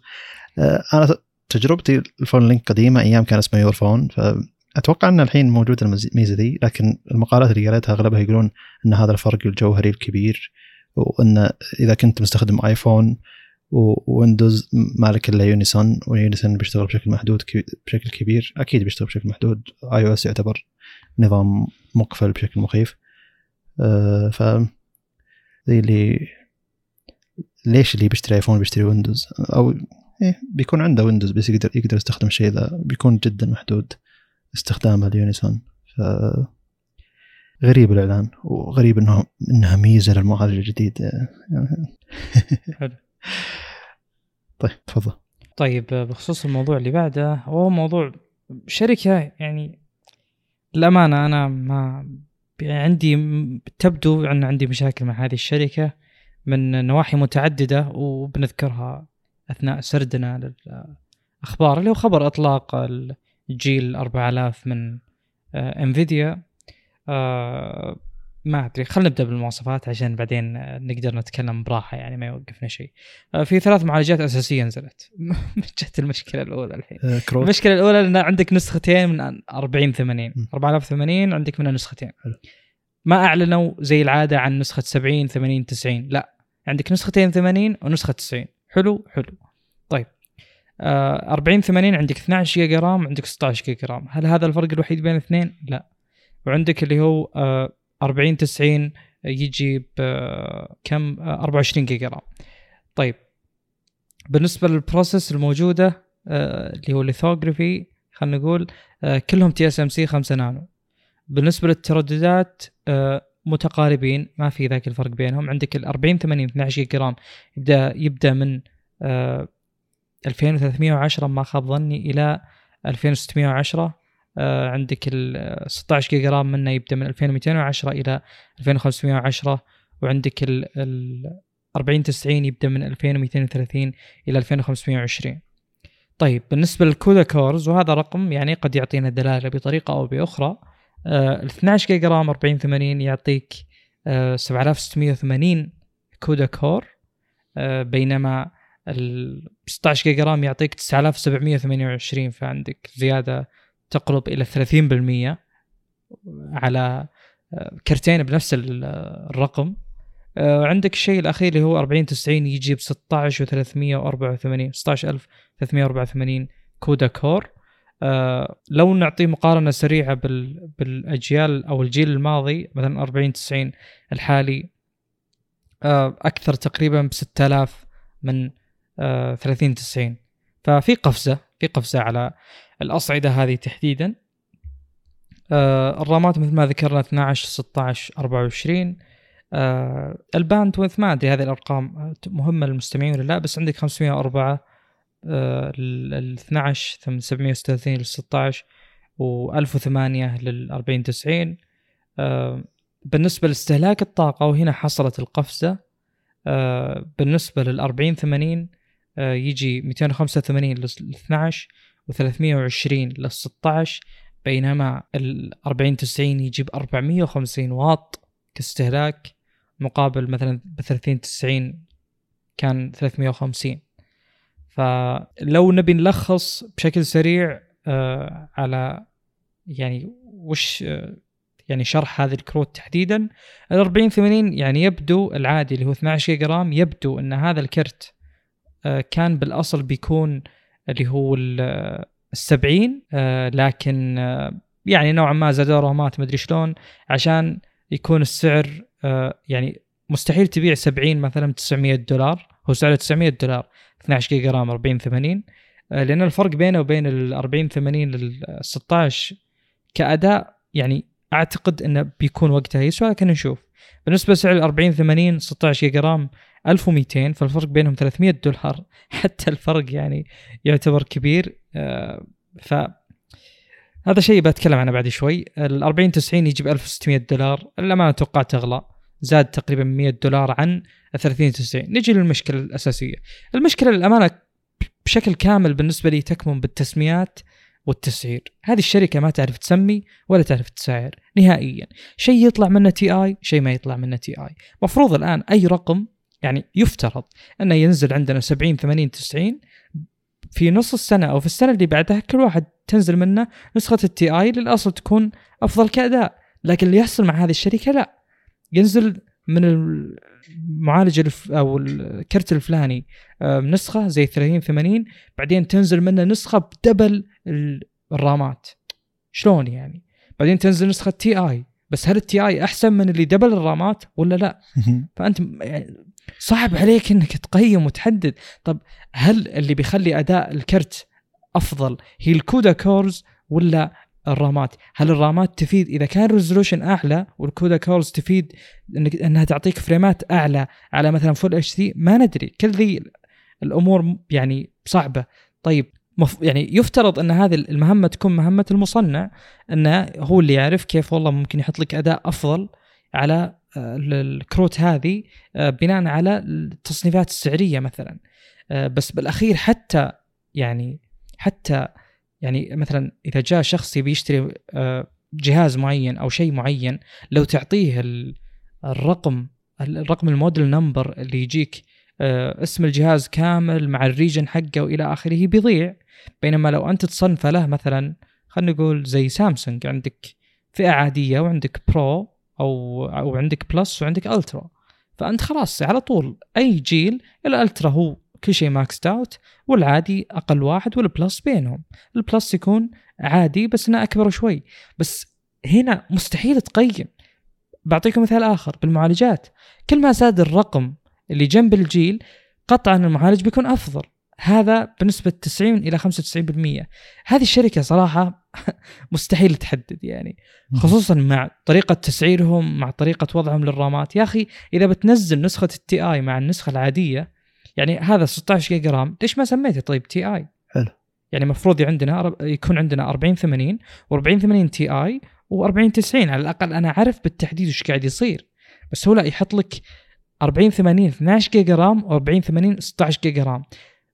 لو كان هذا الفرق الوحيد أوكي ممكن تمشي، لكن الكودا كورز فرق أكثر من ثلاثين بالمئة. شلون؟ أه وش اللي يحدد؟ ليش ما سميته والله هذا تسعة آلاف وتسعة إكس إكس إكس آه كودا كورز والثاني سبعة إكس إكس إكس إلى آخره أو ستة أو أيا كان؟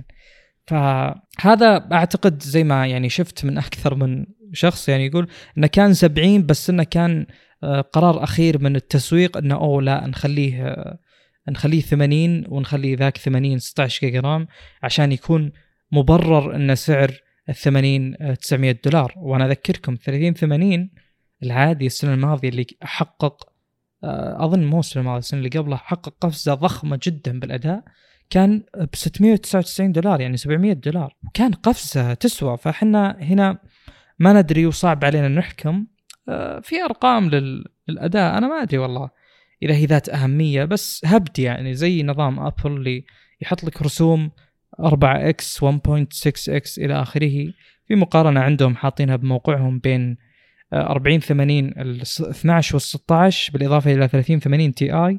يقول لك أن الستة عشر بيحقق ثلاث أضعاف الثلاثين ثمانين تي آي، ثلاثة فاصلة شيء كذا يمكن واحد ولا اثنين، هذا بسايبر بنك. وبالنسبة لل أربعين ثمانين اثنا عشر جيجا رام بيحقق تقريبا اثنين فاصلة ستة آه يعني ضعفين ونص أداء ثلاثين ثمانين تي آي. طبعا هذا الكلام هبت، احنا متأكدين منه آه لأن أذكر يوم أطلقوا معالجات ال ثلاثة آلاف آه كانوا يقولون أنه والله حتى ثلاثين سبعين بيكون أحسن من ال عشرين ثمانين تي آي بضعفين ونص من ثلاثة أضعاف. طلع يعني أداء مقارب جدا، يعني مستحيل يعني تقول لي ضعف. يعني هل والله الفريمات كانت ستين صارت مئة وخمسة وثلاثين وعلى الطهري؟ يعني للأمانة هذا الشيء مذكور عندهم.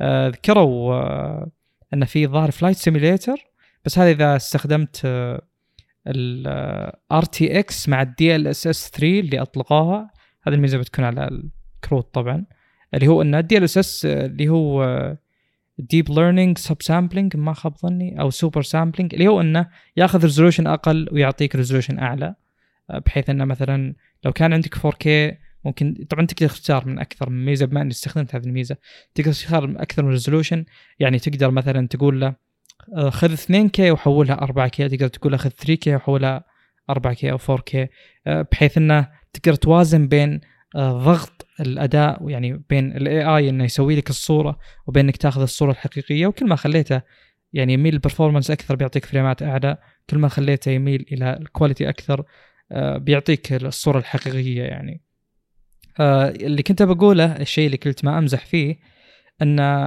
مو مو الكروت نفسها بس ال دي إل إس إس الجديد بيعطيك والله هذا بيج كليم على قولتهم، أنا ما أدري صراحة عنه، بس اللي أشوفه إنه بدون آر تي إكس وبدون دي إل إس إس بتحصل على ستين فريم، بس مع دي إل إس إس ثري ومع آر تي إكس تحصل على مية وخمسة وثلاثين، فتقريبا ضعف، يعني ضعف اكثر من ضعف بشوي الفريمات.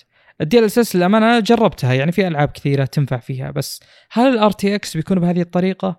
ما ادري صراحه. للامانه هم قالوا ان الار تي اكس تم تطويره بشكل قوي جدا، بحيث انه يعني يحاولون يدعمون فيه المالتي تريدنج اكثر واكثر. مثل ما ذكرنا ان الار تي اكس يعتبر يعني معالجه لل...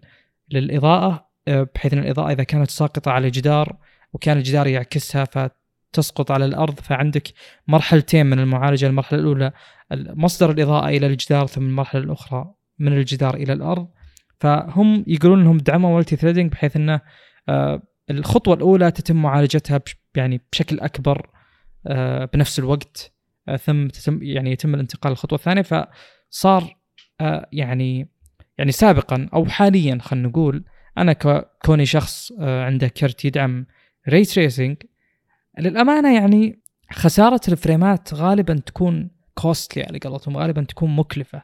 بمعنى لو كنت مشغل مية وعشرين فريم بريزولوشن معين اللي أنت مختاره، لو تشغل آر تي إكس يمكن يجيك خمسة وخمسين، فتقول لا يعني ليش ليش أشغل آر تي إكس، خلني أطفيه بس. فهم الآن أعتقد أنهم يحاولون يخلون المستخدمين أو يخلون آر تي إكس عموماً أكثر جاذبية للمستخدمين واكثر اغراض، بحيث انه فعليا تستخدمها. اللي والله نشهد لهم عليه اللي هو فكره وجود الدي ال اس اس دي ال اس اس جدا جدا جدا مفيد للامانه. أه بيعطيك ريزولوشن اعلى ب يعني استهلاك هاردوير اقل، وهذا الشيء شفناه على صور بشكل كبير في السابق. كنا نتكلم على انه لو يعني لو كان شخص منكم عنده صوره قديمه، انا متاكد انه شاف برامج كثيره ممكن تحول الصوره القديمه هذه اللي تصورها بجوالك إلى صورة أكثر دقة. فهو من وين جاب هذه الأمور الإضافية؟ غالباً تكون يعني من الذكاء الاصطناعي وإلى آخره.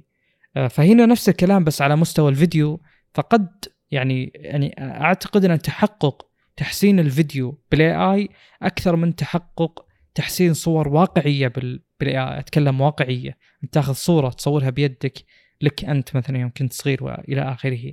فهنا نتعامل مع ألعاب، فتحسين الألعاب والابتكار ابتكار بكسلات غير موجودة من الألعاب أكيد بلا أدنى شك أنه أسهل، لأن فيه في نمط معين، في باترن معين تقدر تتبعه بالألعاب، وأنك تعطيك أنك تقدر تتوقع البكسلات أو الألوان بشكل أفضل من الصور الواقعية اللي تخضع لي يعني مدى أبعد من الألوان وإلى آخره.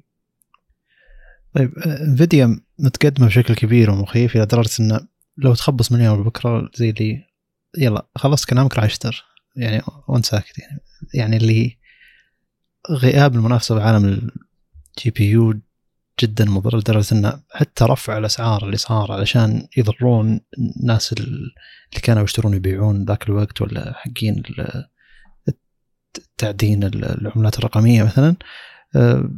أضيف إلى إلى إلى المساربي الجديد للفئة الجديدة زي اللي طيب الحين المفروض انتهت الأزمة يعني، ولا تطوير فئة ال آر تي إكس أربعة آلاف الجديدة كان فترة أزمة توفر المعالجات وكذا، عشان كذا كانت تكلفة مرة عالية عليكم، فقاعد تطلعونها الحين على الناس اللي قاعد يشترون ال آر تي إكس فئة ال أربعة آلاف. زي اللي أنا أنتظر أنت شلون تدخل السوق من ناحية الجي بي يو، أنتظر آر دي إن إيه ثلاثة نقطة ثلاثة المفروض انه ثلاثة من إيه إم دي، وش بيسوي ممكن يكون بنوفمبر يعني. ف زي اللي مهما تحوس بالتسميات الشركة هذه، مهما تحوس بالأسعار، تزود السعر تنقص السعر، يعني أي شيء تسويه انفيديا حس إنه في عندها أمان كبير جدا إن هي متقدمة بشكل كبير. وحتى من ناحية السمعة يعني في سمعة الانتل انها او تشتغل مع ويندوز افضل كذا، لكن السمعة دي مو الى درجة انه شلون انفيديا كروتها تشتغل مع الالعاب، وقد تكون السمعة دي نوعا ما حقيقية اكثر من ما انها انتل شلون يشتغل مع مايكروسوفت ويندوز بشكل افضل. آه من تجارب كثيرة ان إيه إم دي تشغيل بعض الالعاب يكون فيها مشاكل اكثر ما انفيديا يكون فيها مشاكل. فزي اللي حتى لو تحاول تدخل السوق، حتى لو تحاول تجيب مواصفات معينة، وحتى لو جبت أداء أفضل، أه تظل سمعة أن إنفيديا عندها التقنيات الأفضل، بتظل الشركة ذي مسيطرة بشكل مخيف. وبعيد حتى حتى التسميات مثلا سابقا كان في نسخة سوبر، الحين وين راحت سوبر؟ تي اي هل هو نفس السوبر سابقا؟ آه الى إيه إيه هبت يعني الى اي درجة تسميات غير ثابتة يعني. إيه. حلو، معليش يعني المقاطعة، بس انت قلت ان يعني انفيديا فارقة عن السوق، اعتقد بالتقنيات قد يكون الكلام هذا في جزء كبير من الصحة، لكن كأداء ال آر إكس ستة آلاف وتسعمية وخمسين إكس تي يعني قريب جدا جدا جدا من ثلاثين تسعين تي آي، جدا جدا قريب. وبالإضافة إلى ال إف آر إس أو ال إف إس دي، نسيت اسمها تقنية إيه إم دي اللي تعتبر أوبن سورس، إف إس آر هي التقنية م. هذه مثل ما قلت أنها أوبن سورس فموجودة للكل. غالبا الشيء الأوبن سورس تطويره يكون أسرع. للأمانة إنفيديا قوية جدا قد ما تحتاج أحد. التقنية اسمها Fidelity إف إكس اللي هي سوبر ريزولوشن، فمختصر إف إس آر. فيعني أعتقد أنها حققت أرقام جيدة، لكن لو نتكلم على أداء المعالجين مع الكرتين ذولا على أرض الواقع، أنا بعطيك لستة بنش ماركس بس أبي أتأكد. لا حتى الحين مثلا أدوبي مع إنفيديا، يعني تخيل أنا إذا كان عندك كرت إنفيديا الرندر عندك أدوبي يكون أفضل، يعني م. إلى أي درجة وصل، حتى انه يعتني بالناس الكرييترز غير اللاعبين، يعني مع انه بالعاده الكروت موجهه للاعبين ف الى الدرجه ذي يعني. م. حلو. طيب السعر الرسمي ما ادري بيست باي، انا والله ما يعني ما يعني اللي بيلعب ابحث عشان اطلع السعر الرسمي الحقيقي ثلاثين تسعين. هو الظاهر نزل ألفين دولار الا شوي، الان سعره تقدر تحصل عليه ب ألف ومية دولار. حلو. ف ألف ومية دولار ثلاثين تسعين تي آي يعتبر سعر مغري جدا، لكن ستة آلاف وتسعمية وخمسين إكس تي سعر الأساسي تسعمية وتسعة وتسعين ألف دولار يعني. فلو قارنا بالسعر الحقيقي الاثنين تقريبا فرق الدبل، بينما فرق الأداء ما يجي. بعطيك بعطيك أرقام عندك. هذه فيه قناة يوتيوب صراحة أحبها، ما فيها أي خرابيط، اسمها تيستينج جيمز، يحط لك بنش ماركس لمجموعة ألعاب معتبرها ستاندرد ويشغل لك الكروت الى اخره. ما في ادمي يتكلم، ما في شيء. احنا طبعا ما ندري على دقه المعلومات هذه، بس الاصل انها دقيقه يعني، وهي مرجع لكثير من الناس. فاذا تبي بنش ماركس بس افتح هذه القناه وبتشوف كلش. المهم، اول لعبه اللي هي هيتمان ثلاثة، افريج الراديون مية وتسعطعش، افريج انفيديا مية وخمسطعش، تفوق بسيط الراديون. باقي الالعاب غالبا تفوق الانفيديا، بس بذكرها. واحد وثمانين عندنا فريم للراديون مقابل واحد وتسعين بجود اوف وور، ففرق تقريبا اثناعش بالمية. اللعبة اللي بعدها اللي هي داينغ لايت اثنين، خمسة وستين فريم للراديون، اثنين وسبعين انفيديا. اللعبة اللي بعدها اللي هي سايبر بانك، اثنين وخمسين فريم راديون، سبعة وخمسين انفيديا. فتلاحظ الترند فروقات بسيطة. هذا وانت ما شفت الفرق الطائل باستهلاك الطاقة بين الاثنين. آه، ثلاثين تسعين تي آي يوصل أربعمية وثلاثين أربعمية وأربعين واط، مقابل تقريبا مئتين وثمانين بحسب اللي أشوفه بالاختبار الفعلي آه، ل... اللي هو الراديون، بالإضافة طبعا أنك تأخذ بعين الحسبان آه، اللي هو السعر بين الاثنين.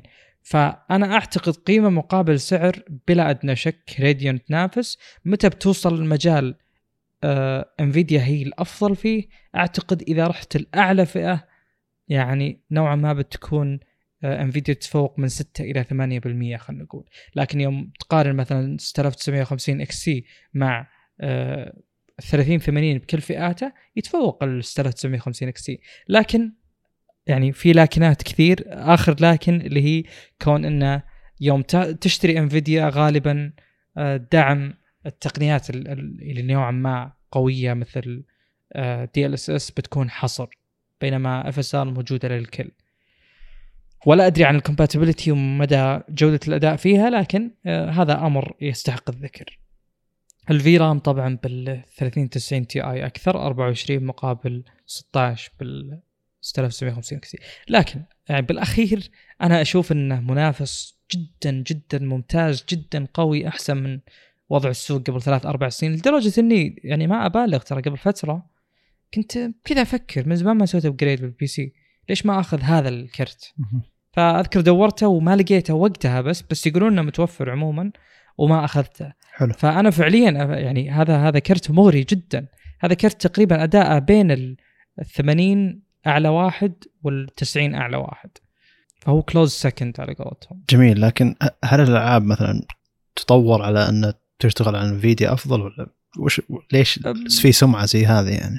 وفي في الكلام اللي قلته، لكن أنا ما أعتقد أن هذا الشيء موجود. هو غالبا يكون التناسق تحس بين الفريمات وعلوها وانخفاضها، ما ودي أقول غالبا لأن والله يعني الأرقام تتغير بسرعة. آه غالبا يعني انفيديا تقدم تجربة بشكل عام ممتازة بل خرافية مع ويندوز آه وكذلك إيه إم دي. بس مثلا لو تروح لأي شيء غير ويندوز، أتكلم أي توزيع من لينكس، مو غالبا قطعا إيه إم دي أحسن من جميع النواحي بعد. هذا إنه اشتغل انفيديا أصلا. صحيح، معروفة المشكلة دي.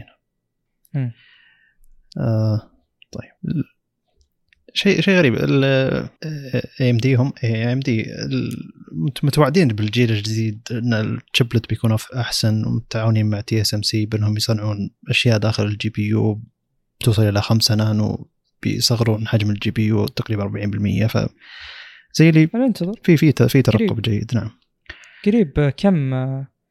اثنين نوفمبر اظن اطلاق. نوفمبر قريب. نعم. جدا. م.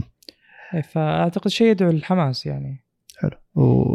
والكيمست حق انتل نشوف ايضا شيء يقدم، مع انهم هم قاعد يقولون لنا الى الحين ما احنا مطلعين كرت فلاج شيب مره، يعني ما ادري اذا كانوا يقدرون اصلا كأنتل تقدر، بس يقدرون هل يسوون هذا الشيء من البداية؟ يعني أحس إنه لازم يأسسون بكروت عادية وبعدين بعدين يحاولون ينافسون الكروت الكبيرة. ما حد بيروح للإنتل، مو ما حد، بس صعب تروح للإنتل تدفع لهم القيمة اللي تدفعها على أربعين تسعين مثلا،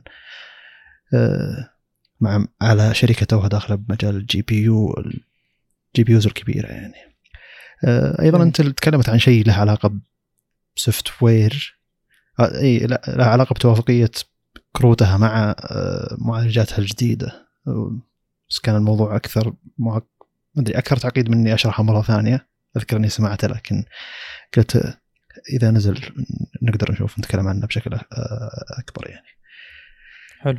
آه طيب طيب خلاص، المفروض ان خلصنا من انفيديا. طيب لا لازلنا في الالعاب ما بعد.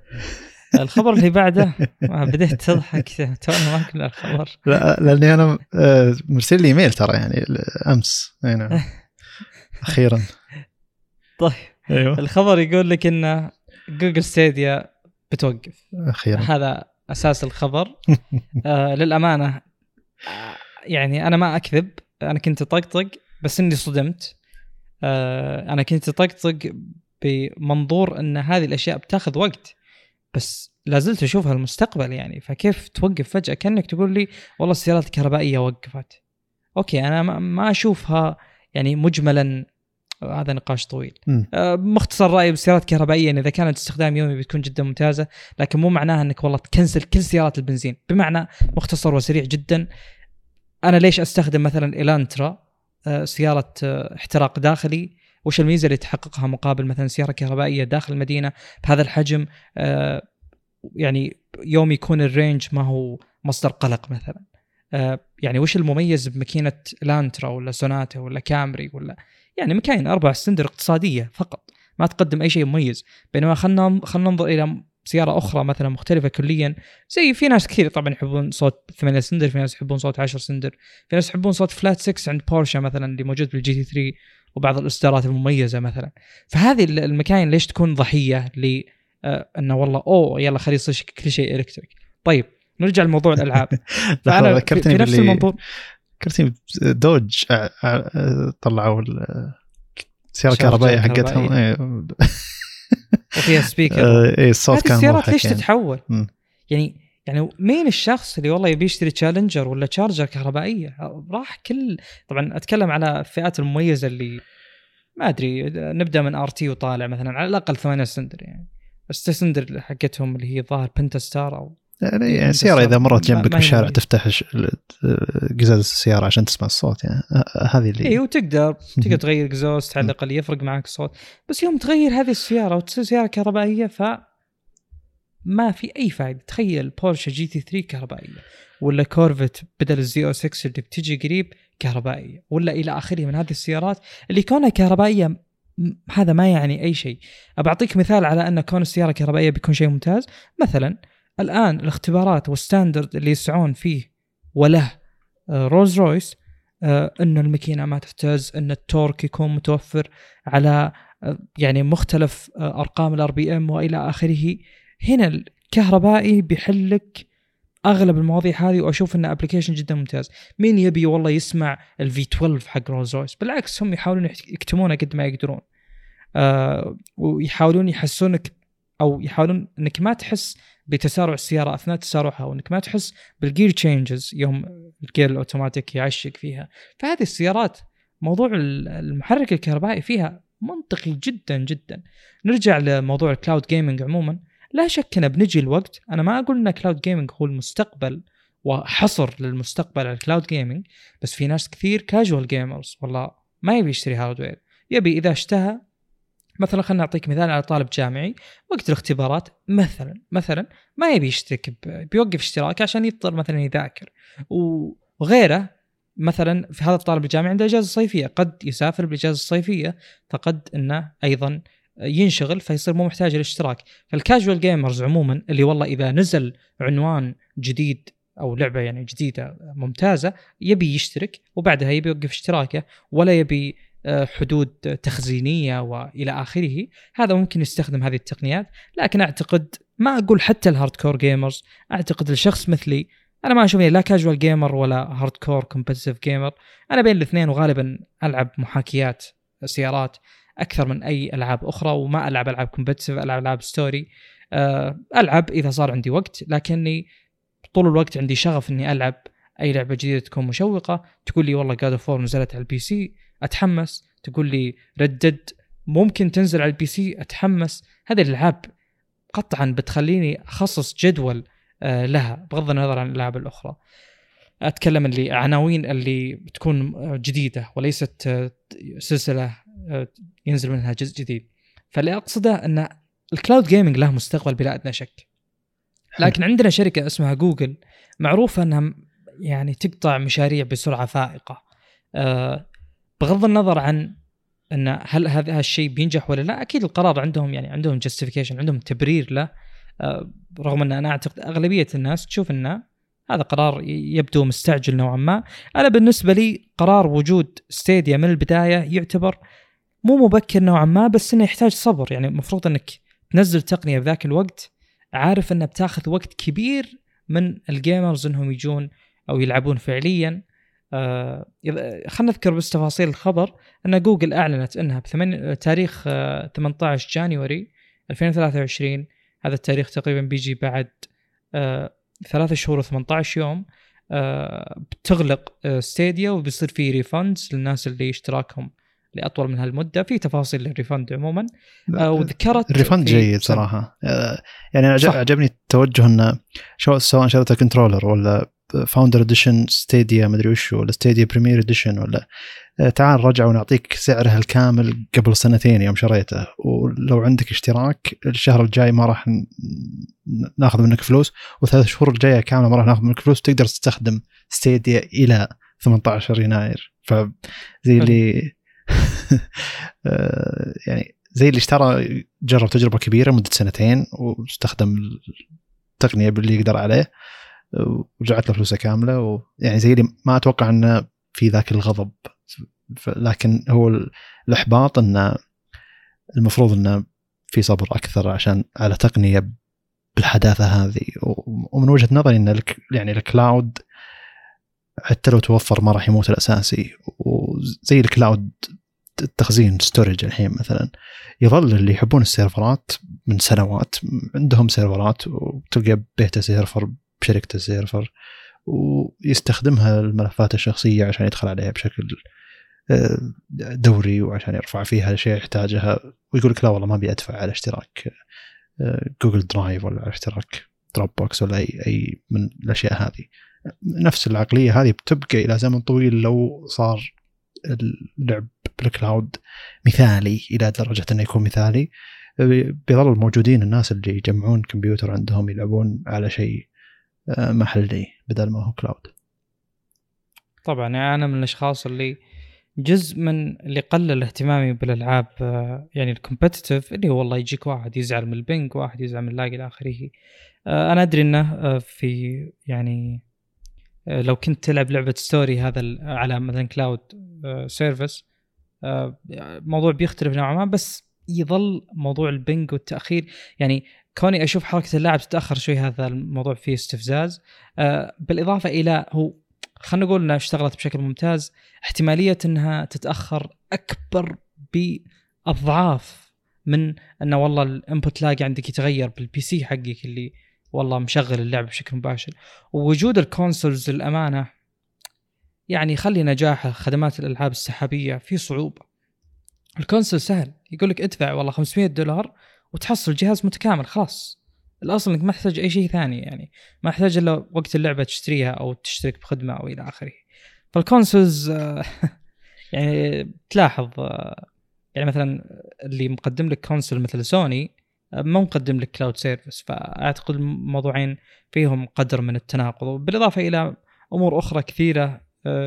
دعم التي في اللي تستخدمه خدمه خدمه الالعاب السحابيه والى اخره تخلي الموضوع فيه صعوبات. يعني هي مشكلتها ما هي صعوبه واحده تحاول تتجنبها وخلاص. يعني الان انا وانا ادخل معك بالبودكاست احيانا يصير في عدم استقرار بال عدم استقرار بالمكالمه. انت ما تدري من وين هو، هل هو من الشبكه نفسها، هل هو من الميديوم اللي احنا نستخدمه، الابلكيشن نستخدمه في المكالمه، هل هو من والله البي سي قاعد ياخر هذه البروسيس. انت ما تدري بالضبط. صح ان النسب تختلف، ان تتوقع ان المشكله من مكان معين اكثر من مكان اخر، لكن بالاخير البوينت اوف فيليرز جدا جدا جدا كثيره بالكلاود جيمنج. في يعني زياده للخبر ودي اذكرها، انا قلت مو معقوله يعني هذا التطوير وهذا ال... هذه الاكواد اللي كتبت وهذه السيرفرات اللي اشتغلت وهذا التصميم اللي وجد وهذا الدوكيومنتيشن اللي طلع وهذا التسويق اللي جاء من جوجل كله بيروح هباء منثورا، ولو ان جوجل ممكن تسوي هذا الشيء. كاتبين زياده ان though the technology will be integrated in other business areas within the company، يعني ان التقنيه هذه اللي هي ستاديا بتكون مدمجه مع انحاء مختلفه من الشركه نفسها، فبتستفيد منها بمشاريع اخرى. انا ما ادري شلون بيصير هذا الشيء، بس يبقى السؤال الاخر مثلا وش مصير الشركات الاخرى اللي موفره خدمات العاب سحابيه زي امازون وغيرها؟ وش بيصير تحديدا؟ هل بيستمرون؟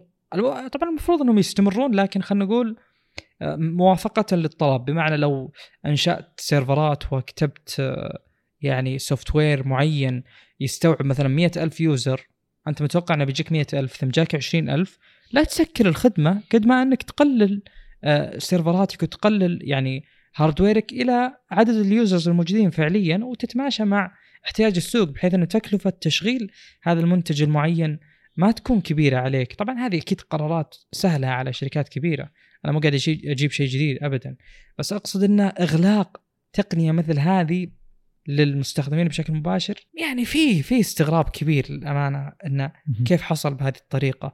وهل الشركات الباقيه بتستمر بتوقف مؤقتا؟ ما ادري. ممكن تجي شركه تقول والله هذه التقنيه بنوقف الدعم عنها سنتين ثم بنرجع. اوكي منطقي.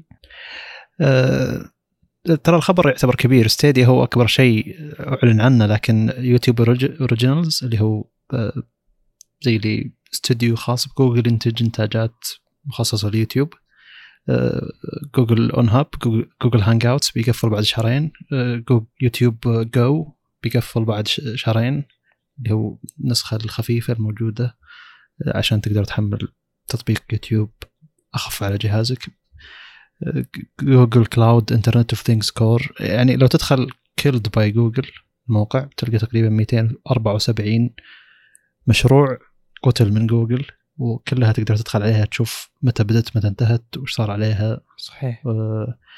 موقع مثير للاهتمام جدا. اندرويد اوتو فور فون سكرينز الحين ما عاد هو موجود، او يعني تقريبا اي قبل ثلاثة شهور. جوجل سوتس ليجاسي فري اديشن، ظهر ان جوجل سوتس ترى ظهر كان في جهتين يشتغلون عليها بنفس الوقت داخل جوجل، فصار في نسختين، صار في واحد اسمه ليجاسي فري اديشن وواحد واحد عادي، فقتلوا الليجاسي فري اديشن وحطوه موجود مع انه جي سوت يعني موجود كمشروع حقيقي الحين يعني، لكن تغير اسمه. جي سوت يعني موجود من ألفين وثمانية، فمفروض أنه شيء ما يقتل، مع أنه موجود جي سوت اللي ما هو لقسي فري إديشن، ما أدري ليش التسميات هذه. أنجلر جي سي اللي هو جاف سكريبت أوبن سورس فرونت إند مقتول قبل تسع شهور. أشياء واجد، أشياء مرة واجد. أندرويد أوف ثينجز ماتيريال جاليري، أذكر كنت حمله على أي جهاز اشتري ماتيريال جاليري اللي هو تطبيق اي بي كي تقدر تحمله على أي جهاز أندرويد عشان تصفح ملفات صورك والفيديو بشكل مرتب. قديم يعتبر جدا، لكن أذكر أنه قبل سنتين ثلاثة تقريبا كنت حمله على أي جهاز جديد اشتري، لكن الحين الجاليري موجود بالأجهزة يعتبر جيد. أنت يوم تقول جي سوت تقصد حق إيميل وكذا؟ هي خدمات مع بعض تجي. إيه. إيه. آه. جي جي سويت. جي سويت. معلش أنا. إيه. آه سويت. إيه. سويت يعني اللي هو هذه الغرفة الفندقية اللي جميل. تجيك إيه. حجم أكبر من الغرفة العادية جناح. النطق نفس السويت السويتي. سويتي بالضبط صح. سويت يعني قضية، ما أنا قلت وش. آه. معلش. إيه. سويت بالضبط. آه ما أدري ح... حسيت إن السبيلينج فرنسي. آه. صح صح، كتابة الكلمة نوعا ما صح م. تختلف. سوء تجيب معاني أخرى طبعا زي بدلة ولا إلى آخره. أسلم. طيب آه يا أخي، أول مرة تسريبات الجهاز من سامسونج تحولني إلى شخص غير متحمس للتسريبات هذه نهائيا. تسريبينهم وكلها بالنسبة لي غير منطقية. التسريب الأول يقول إن بينقصون أعلى سرعة للشحن من ال إس اثنين وعشرين اللي هو خمسة وأربعين واط إلى انه يكون خمسة وعشرين واط، ما يقبل يشحن خمسة وأربعين واط. طيب اصلا الحين الفرق على إس اثنين وعشرين الاساسي لما تشحن خمسة وأربعين واط او خمسة وعشرين واط ظهر الفرق ربع ساعه عشر دقائق، ما هو فرق ذاك، ما هو الفرق الكبير جدا يعني بحيث انك تروح تشتري الشاحن الاسرع الى الدرجه هذه. عشر دقائق ربع ساعه وقت طويل نسبيا، مع انه ساعه يعني تقريبا خمسة وعشرين بالمية من من الوقت كامل، لكن ما هو شيء يسوى فرق دبل الواطات تقريبا. المفروض ان دبل الواطات الواطات تقريبا دبل السرعه، على الاقل ستين بالمية زياده بالسرعه يعني، لكن بيرجعون الى خمسة وعشرين واط. فالتسريب الثاني يقول ان بيستخدمون مستشعر مئتين ميجا بكسل جديد. زياده عدد الميجا بكسل يزيد الموضوع تعقيد من ناحيه معالجة الصورة للمعالج، فبحس إن هي معاناة كبيرة للمعالج عشان يسوي أوفر سامبلينج ولا بيكسل بينينج ولا من الحوسة هذه عشان يحاول يطلع لك صورة من مئتين ميجا بكسل إلى أربعين ولا اثنا عشر ميجا بكسل. يزيد الموضوع تعقيد والمعالجة تصير معقدة أكثر، فما بالك إن كل تعقيد المعالجة هذه مقابل تطبيقات اللي أنت تستخدمها بشكل دوري إذا كنت بتفتح الكاميرا منها نفسها سواء سناب شات إنستغرام والأشياء هذه. ف زي اللي مرات ودي انهم يثبتون على نفس المستشعر، او انهم يكبرون حجم المستشعر بدون لا يكبرون الميجا بكسل عشان ما يصير فيه تعقيد اكبر بالمعالجه، مع ان المعالج يسمح بالشيء هذا. هو اكيد المعالج يسمح بالشيء هذا، لكن لازم تقيسها على اشياء ثانيه اللي هي التطبيقات اللي تحتاج تاخذ المعالجه للصور هذه. ف زي اللي الجانبين كلها محبطه، و الأول منها من ناحية سرعة الشحن محبط بشكل عام، ثاني أحس أنه تسويقي أكثر مما أن أي شيء ثاني يعني. ف إس اثنين وعشرين ودي اللي ناوي يشتري إس اثنين وعشرين ينتظر يشتري إس اثنين وعشرين ينتظر إس اثنين وعشرين، روح اشتري إس اثنين وعشرين بسعر الحين يعتبر خرافي. جميل. بخصوص سرعة الشحن ما ترى فيه في يوتيوبر عندي يعني تحفظات كثيرة جدا عليه، بس إنه بحث بقضية ليش بطاريات سامسونج بعد ثلاث سنين بالضبط تنتفخ. للأمانة موضوع كبر البطاريات أو انتفاخ البطاريات، يعني أنا شخصيا صالح، فشوف صالح كم شاف جهاز، أكيد نسبة ضئيلة مقارنة بالعالم أجمع، لكن المقصد إن أكثر أجهزة أشوفها تنتفخ الآيفون بسبب إنه قد يكون بسبب انه كثير فاشوف انه كثير، او قد يكون بسبب انه اللي يستخدم ايفون يطول معه اصلا. فانا يعني متقبل بالنسبه لي ان جهاز والله يوصل اربع سنين، يعني وصاحبه دائما معاه باور بانك يشحن، لأن بطارية الايفون سابقا الآن جدا ممتازة بس سابقا كانت جدا سيئة، فيعني في تبريرات لوجود هذه المشكلة. بس اليوتيوبر هذا أه تكلم مع أكثر من يوتيوبر ثاني، بعضهم واجه نفس المشكلة وبعضهم لا. أه يعني يرجى الأخذ بالحسبان أن الأجهزة اللي انتفخت كلها نتكلم على أه أجهزة لا تستخدم، بينما المستخدمين الأجهزة نفسها ما يلاحظون هذه المشكلة. أه فالأس واحد إف إي مثلا هو أحدث جهاز أه طلعت فيه هذه المشكلة، مثل ما قلت يوتيوبرز أه يعني أه ما يستخدمون الأجهزة، خلاص هو يستخدم أسبوع أسبوعين ثم خلاص يرجع.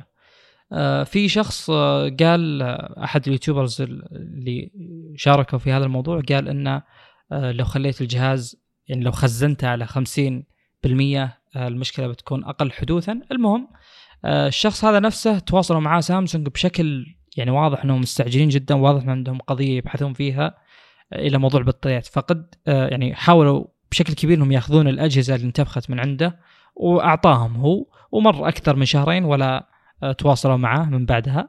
هم قالوا إن بناخذها لللابس عندنا الانسبكشن وكذا، ناخذها لمختبراتنا نختبرها ونحللها وإلى آخره. المهم أنه اللي شاركوا في هذه المشكلة قالوا أنه في أجهزة أخرى لاحظنا من هذه المشكلة، يعني لاحظنا من سامسونج ومن غيرها، فقد يكون خبر أن سامسونج تقلل السرعة القصوى متعلق بهذا للأمانة، رغم أن أنا بالنسبة لي كمحيط لي أنا أشوف أجهزة سامسونج قديمة جدا تستخدم يوميا كجهاز ثانوي، ما فيها أي شيء من هذا القبيل. للأمانة ما قد شفت أي جهاز من سامسونج تنتفخ بطاريته، أتكلم عني كصالح، فأنا ما أدري كيف طلعت هذه المشكلة عند الأجنبي هذا. آه يعني سامسونج أصلا خوافة من يوم شفنا حنا النوت سبعة والفانز اديشن آه في هذا الشيء، قد يكون سبب حماية أكثر للبطارية. فهو يعني يبدو بحسب السامبلز بحسب العينات اللي شفتها أنا أن الموضوع متعلق في البطارية نفسها، مو بسرعة الشحن، مو بأي شيء آخر. أه ويجدر بالذكر أيضا أن البطارية نفسها مكتوب عليها أنها لمدة خمس سنوات ما راح تصدر أي أه غازات سامة أو أي مشاكل، يعني ما راح تنتفخ، ما راح يطلع من أي شيء، أو هو مو مو ضمان قد ما أن هذه البطارية مرخصة أنها تبقى خمس سنين بدون أي مشاكل. ف يعني الأمانة هو شيء جدير ب...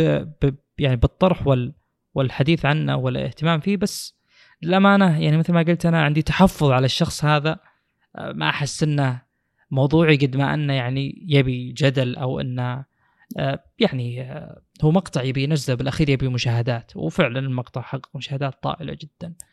فهل هذا هذا الشيء بياخذ صدى كبير؟ ما أدري صراحة، ننتظر ونشوف شو يصير. هل الأجهزة الحديثة سلمت من هذه المشكلة؟ أيضا ما أدري. أسلم. شوف، أعتقد أنك لو تبحث عن أي جهة أي أي شركة وتقول لأي مستخدمين الشركة ذي لهم ثلاث أربع سنين يستخدمونها، في منهم بطاريتهم تفخة، فزي اللي تفاخر بطارية مشكلة عامة على كل البطاريات، ما أتوقع أنه مخصصة سامسونج. سامسونج تستخدم بطاريات موجودة بالسوق، تستخدم شركات ثانية، صح؟ فالموضوع غير منطقي، وال شيء ما أدري شو ما أدري ما أدري شو القياس. وسامسونج أكيد بترد أو تصرح تصريح معين، لكن المقصد إن سامسونج إذا ك... سامسونج نفسها تصنع بطاريات، البطاريات هذه يأخذونها شركات ثانية، ليش شركات ثانية دي ما انتفخت عندها البطارية بالضبط؟ صحيح. آه يعني الأسئلة كثيرة، لكن الجواب بيجي من سامسونج نفسها. إذا كانت البطاريات تنتفخ بعد كم سنة، أعتقد إن هذا سبب أساسي إن سامسونج تضمن البطارية بشكل أكبر، بحيث إن بعد ثلاث أربع سنوات إذا انتفخت البطارية تقول لك عادي تعال عندنا إحنا نغير لك البطارية بشكل مجاني. وتوقع هذا يطبق على كل الدول. رد أي. شوف دايم رد فعل سامسونج لأي مشكلة، يعني إدارة الأزمات عندها مو طبيعي، وتوقع هذا شيء إيجابي لبقية هذا. يعني أنا في عندي إس ثمانية موجود منتفخ بطاريته من فترة طويلة يعني، بس لأن اللي يستخدم عندنا بالبيت شابكة على شاحن تقريبا أربعة وعشرين ساعة، فأنا قلت بعد سنتين ثلاثة ترى طبيعي بتنتفخ البطارية، وانكسرت القزاز انكسر القزاز الخلفي وتغير. المهم المشاكل صارت واجدة إلى أن انتفخت البطارية، فعلى كمية المشاكل موجودة قلت شيء طبيعي تنتفخ البطارية.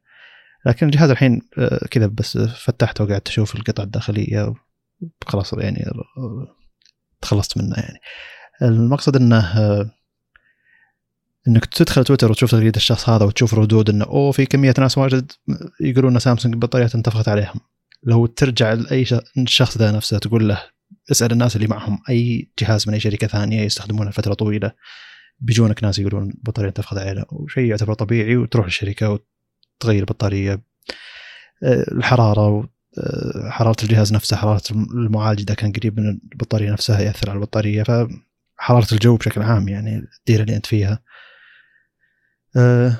لكن ما أدري شلون يكون الكلام منطقي إذا كان المصنع نفسه يقد يعني يقدم بطاريات لشركات كثيرة جدا، فليش سامسونج بالذات؟ هل المشكلة سوفتويرية؟ هل المشكلة بالتصميم الجهاز نفسه؟ هل تصاميم كل أجهزتها؟ يقولك الجهاز طافي. إيه هل تصاميم كل أجهزتها فيها مشكلة؟ يعني الحين يجيك واحد يقولك أنا معي إم اثنين وخمسين بطارية منتفخة، آه أنا معي إس ثمانية بطارية منتفخة، يعني هل المشكلة بكل التصاميم؟ أسلوب تصميم سامسونج لأجهزتها يخلي البطارية تنفخ ولا شو الباقي؟ يعني ما ما أدري شو المشكلة والله.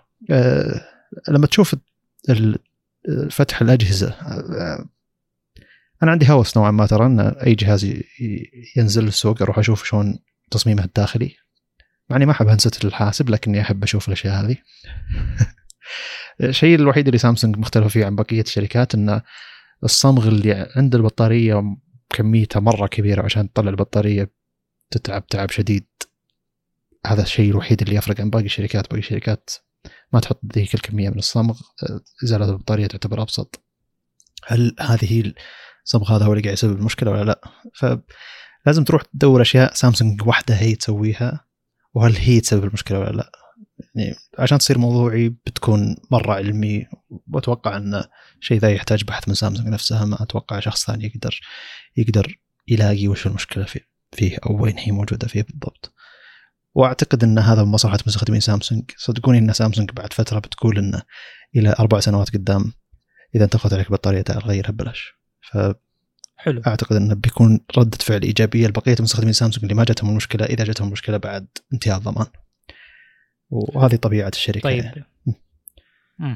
في تحديث الموضوع قبل يومين أن سامسونج تواصلوا مع الشخص هذا وقالوا له حلو. أن ترى إحنا ندري عن هذه المشكلة وقاعد نقيم الموضوع تقنيا، أو كلام ما هو مفيد جدا، بس قالوا أي مستخدم واجه المشكلة يروح لللوكال كاستمر سيرفيس ريبريزنتيف، يروح المحل م. اللي يمثل سامسونج أقرب محل. أنا لو ما فككت السيئة تحسن لي الحين كان راح تقتل البطارية من تفخة وصراحة الجهاز بلاش. المهم في شخص عربي رد على الموضوع، لما أنا رد مشوق دخلت على حسابه وقال إنه يعني هو مهتم بالتقنية، مهندس كهرباء متخصص مصادر الطاقة والبطاريات، ف يعني عنده qualifications، عنده مؤهلات إلا إنه يتكلم عن الموضوع. وقال بعطيكم يعني معلومات عن البطاريات، فيقول ان الكيمياء المستخدم بطاريات سامسونج يعني بيواجه مشاكل لو ظل فترة طويلة بدون ان يستخدم، فيقول على الاقل لابد انه يمر يعني دورة شحن على الاقل شهريا بحيث انه ما تطلع هذه المشكلة. وقال الدليل ان اللي يستخدمون هذه الاجهزة ما حصلت معهم يعني بشكل طبيعي. فهذا اللي أنا أقصده. أنت مثلا تقول الحالة اللي عندكم أنه والله شخص شابك الجهاز بالشاحن طول الوقت، لكن إحنا لما نتكلم على استخدام طبيعي حلو. أنا أعتقد هذه المشكلة مو موجودة لأني ما قد شفتها ما قد شفتها على الإطلاق يعني. هذا هذا الشخص تكلم مع مين؟ تكلم مع يوتيوبرز. كل اليوتيوبرز عندهم طريقة تخزين الأجهزة بنفس الطريقة يعني، فاللي هو حط الجهاز بدرج ولا حطه برف إلى آخره، وكلهم يوتيوبرز جدا كبار بالملايين مشتركينهم، وكلهم توصلهم أجهزة سامسونج كل سنة. فتوقع كمية الأجهزة الموجودة يعني موضوع تخزين الأجهزة عندهم شيء بديهي جدا، خصوصا يوم نتكلم على أجهزة ما كانت مميزة بوقتها وكان رميها يعني سهل جدا. مثلا والله نزل عندك نزلت ثلاث أجهزة من سامسونج وصلت لهذا اليوتيوبر مثلا، عادي وبلس وألترا، هو أكيد قطعا بيستخدم واحد والباقين ماكسيمم بيستخدمهم يستخدمهم أسبوع وخلاص انتهى الموضوع. فمثل ما قلت أنا أوكي هي مشكلة حقيقية موجودة فعليا، خصوصا أن البطارية مفروض أنها خمس سنين ما يصير فيها أي شيء، بس السكيل اللي تكلم عنه أن أغلب أجهزة سامسونج العادية صار لها هذا الشيء، هذا ما هو الواقع ولا يمثل ربع الواقع أصلا يعني. بالإضافة إلى اليوتيوبرز الباقين بعضهم قال أنه لا، هذه مشكلة لاحظها بكل الأجهزة، ما لاحظت أنه نمط موجود بس بسامسونج تحديدا. حلو.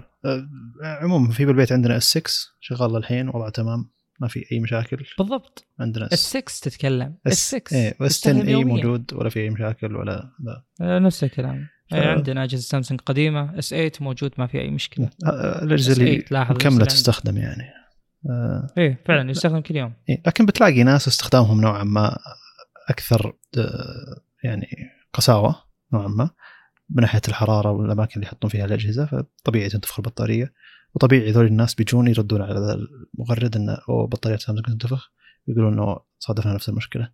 إذا تدور المشكلة بتلقى كمية الناس اللي صح. صارت لهم المشكلة وانتفاخ البطارية على كل أجهزة العالم مع الحرارة م. كل أجهزة العالم. تو تذكرت تو تذكرت إن عندي نوت ثلاثة ناسي لسبب من الأسباب بالدرج وشيكت عليه وطافي هو له سنين ما في أي أثر على البطارية. يمديك تفك الغطاء الخلفي بذيك الأجهزة ف... في إس ثلاثة أنا رجعت يعني... على نفس الفكرة. آه... طبعا قياس مع الفارق بيجوك بيجونك ناس يقولوا لك أو عندنا ذي الكمية من الأجهزة صارت لها مشكلة، في كمية من الأجهزة صارت ما صارت لها مشكلة. أنا تضررت من سامسونج وأتوقع أنه إيجابي لبقية مستخدمين سامسونج.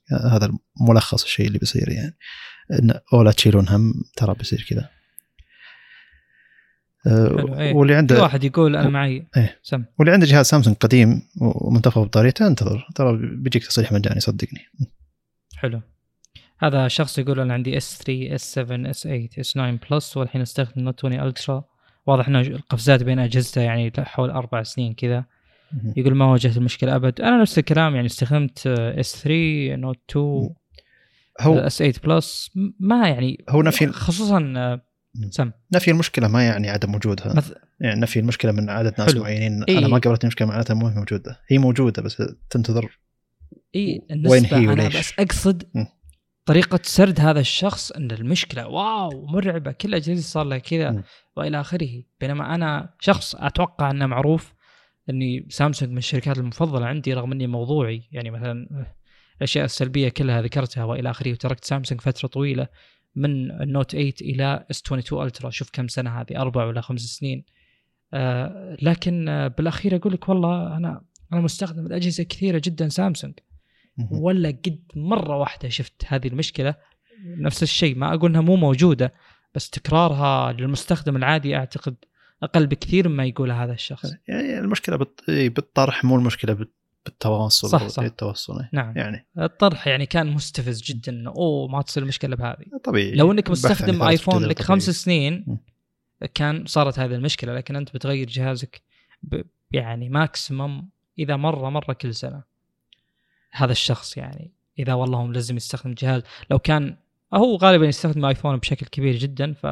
أكيد أنه إذا جاء الآيفون الجديد بيستخدمه بيترك القديم فما راح يطول على الجهاز إلى أن تطلع هذه المشكلة بسبب الاستخدام وليس بسبب التخزين. هنا الشيء المثير للاهتمام بالنسبة لي إني بروح أدور وش البطاريات اللي سامسونج هي تسويها أو تستخدمها، بشوف هل البطاريات نفسها تستخدمها شركات ثانية، بشوف هل في مشاكل نفس يعني هل عند الناس اللي تاركين أجهزتهم. معنا صعب تسأل السؤال هذا يعني بتروح تسأل واحد مع جهاز من من في شركة الأجهزة تبقى مدة طويلة معليش، بس الأجهزة الصينية في الغالب ما حد يشتريها وتقعد عندها مدة مرة طويلة. في الغالب إن الناس يعني طبيعة الناس اللي يشترون الأجهزة الصينية يروحون يرجعون يبيعونها. فما أدري وين القياس يعني. بترجع حقين الآيفون تسأل نفس السؤال من اللي قابلته مشكلة إنها تفقدت البطارية توقع بتلقى كمية. لكن موضوع ثي موضوع ثي الجدل أنا أبي التفسير العلمي من من سامسونج نفسها وأبي أشوف هل سامسونج تقول المشكلة بالبطاريات نفسها بالتصميم وين بالضبط. يعني الموضوع مثير اهتمام بالنسبة لي ما هي إعلاميا ودفاع ما دفاع أبي أشوف وين هي المشكلة وليش صارت أو من نفس الشركة. والشركة لما نرجع لتعاملها مع النوت سبعة يعني خرافية جدا بالتعامل مع مشاكل كبيرة ف لدرجة أنها رجعت كل الأجهزة وقالت ما نبي أحد يبقى معها جهاز نوت سبعة وأعطتهم قيمة الجهاز كامل أو أعطتهم جهاز ذاك الوقت ظهر إس ستة إدج ومع قيمة معينة ثانية إذا كان إذا كنت تبي جوال ما تبي قيمة الجوال يعني. فزي اللي الحين وش بيصير إذا كان على مدى أبعد وأطول وأكبر وناس كثيرة تشتكي على أجهزة متعددة شلون بيصير البحث والتجربة مع أنها سنوات طويلة. بيكون الموضوع متعب يعني. بيقولك الجهاز له ثلاث سنوات ما استخدم، شنو سامسونج بتروح تدور أجهزة ما استخدمتها لمدة ثلاث سنوات، ولا بتختبر أجهزة جديدة وتحطها بشيء يسرع الزمن؟ شيء ما أدري ما أدري شلون يكون يكون عليه الاختبارات العلمية. أحس إنه بيكون متعب. أه لكن الأشخاص اللي قاعد يستخدمون الأجهزة بشكل عام يعتبر جيد، لكن الخطورة الخطورة الحالية المزعومة أنك إذا خليت جهازك وما استخدمته فارجع شيك عليه. جميل. طيب في استفسار قبل أن قبل أن ننهي. بوسط الأسبوع الظاهر أنا كنت أنت كنت بتقول لي شيء، بعدين قلت لي لا خله بالبودكاست، ثم حطينا الموضوع بالبودكاست. الظاهر أنه كان عن ساعة أبل ألترا. حلو. أي ودي إنك تقول الموضوع بس ما أدري وش الموضوع. أنا قلت لي ما ودي أقول لك يا خلنا نقوله بالبودكاست، لكن ما لاحظت أنه ما نحط الموضوع بالبودكاست. أعتقد ما أدري إذا بتكلم عن الساعات أبل تكلم عنها في وقتها. آه ممكن. آه أوكي حلو.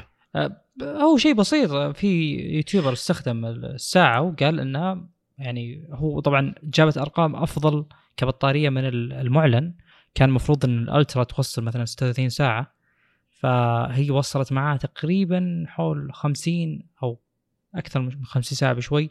فهو ذكر إن هذه الساعة جلست معاه يومين كاملين وليلتين كاملين.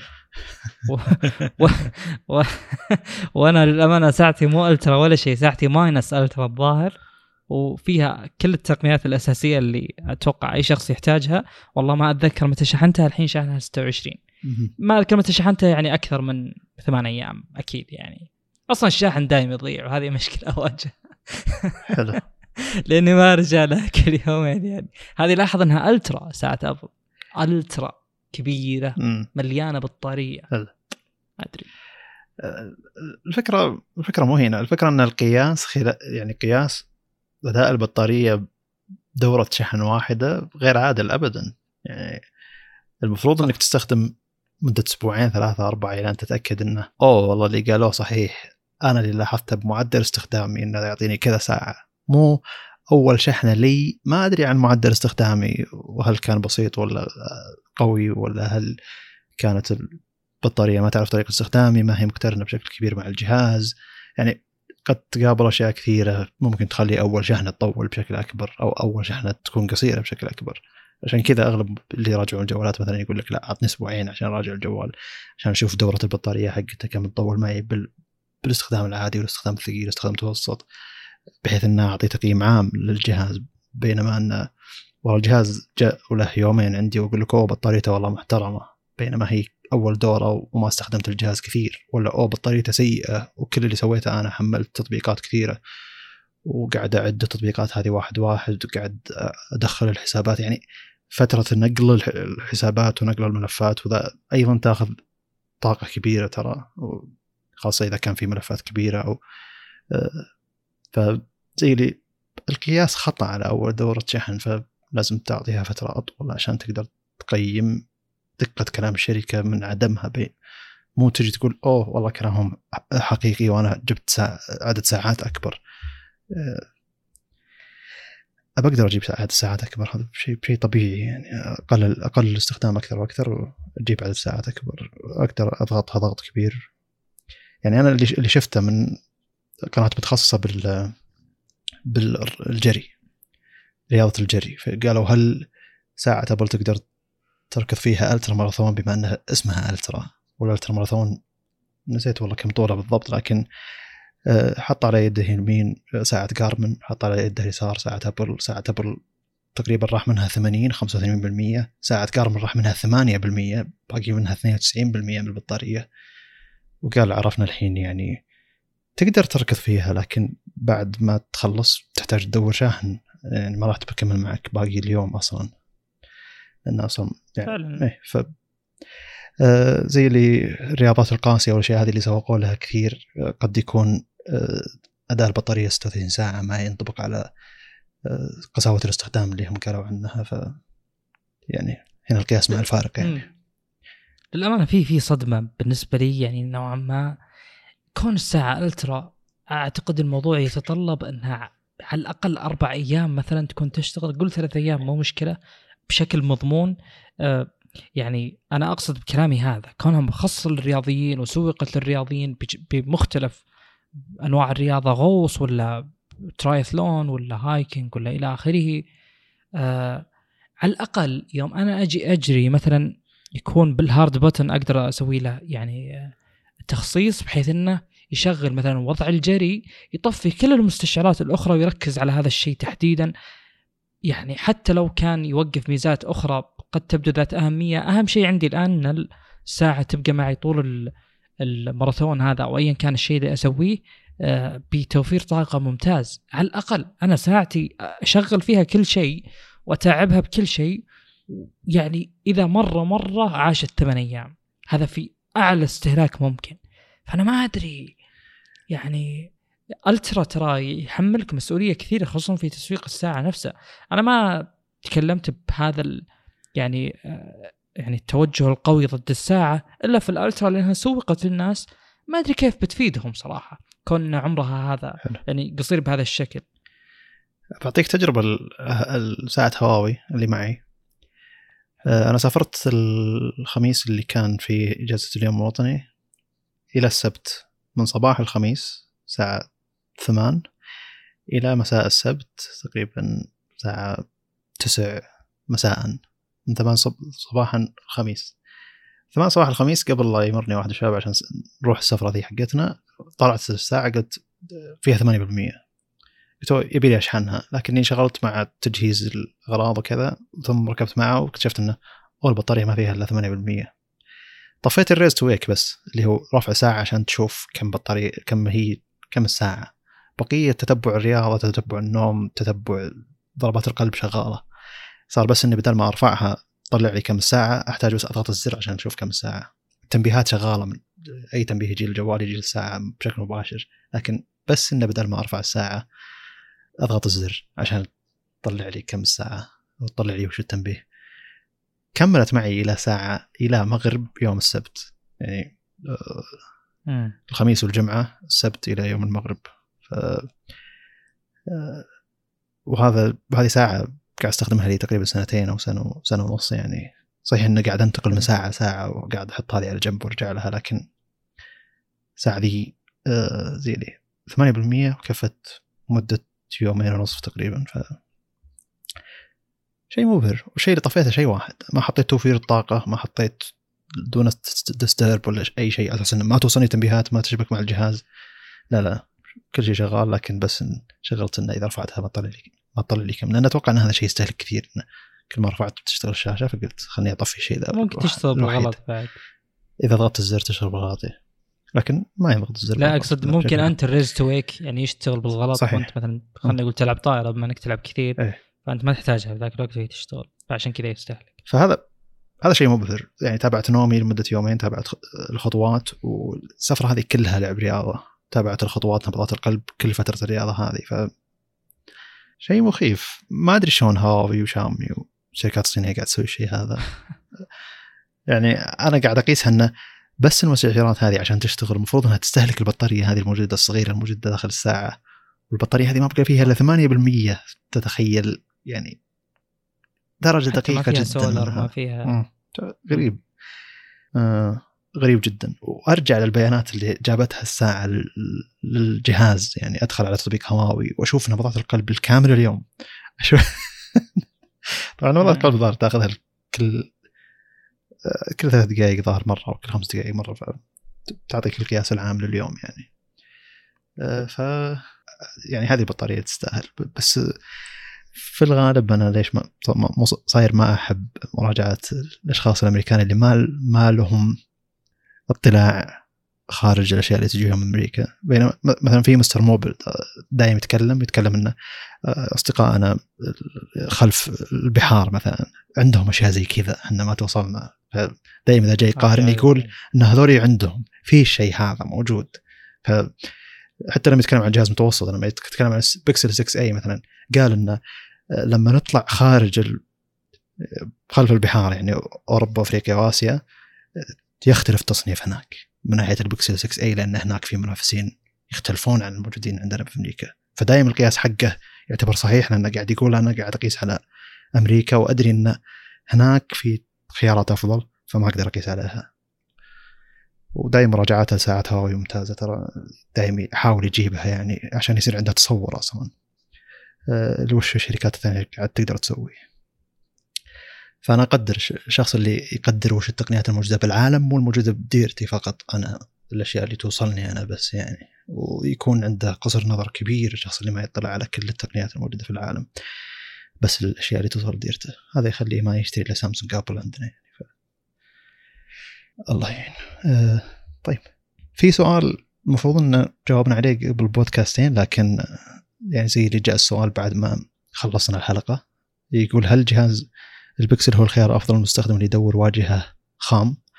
آه اعتقد ان الجهاز الافضل نعم نوعا ما، لكن الحين موتوريلا لينوفو موتوريلا صايرت تخوف، مع ان الاسعار عندنا غير منطقيه. لو تحاول تجيبه من الصين بيكون ارخص بمراحل وبشكل مخيف، لكن الواجهه قريبه جدا من الخام بشكل ما تتصوره، والاشياء اللي اضافتها موتوريلا لينوفو موتوريلا عشان عشان نوضح انها شركه صينيه الحين، اضافتها بتطبيق واحد تدخل عليه له اسم بيحط لك كل المزايا اللي اضافتها على على النظام الخام، فعشان تعرف وش هو الفرق بين جهازك والجهاز الخام.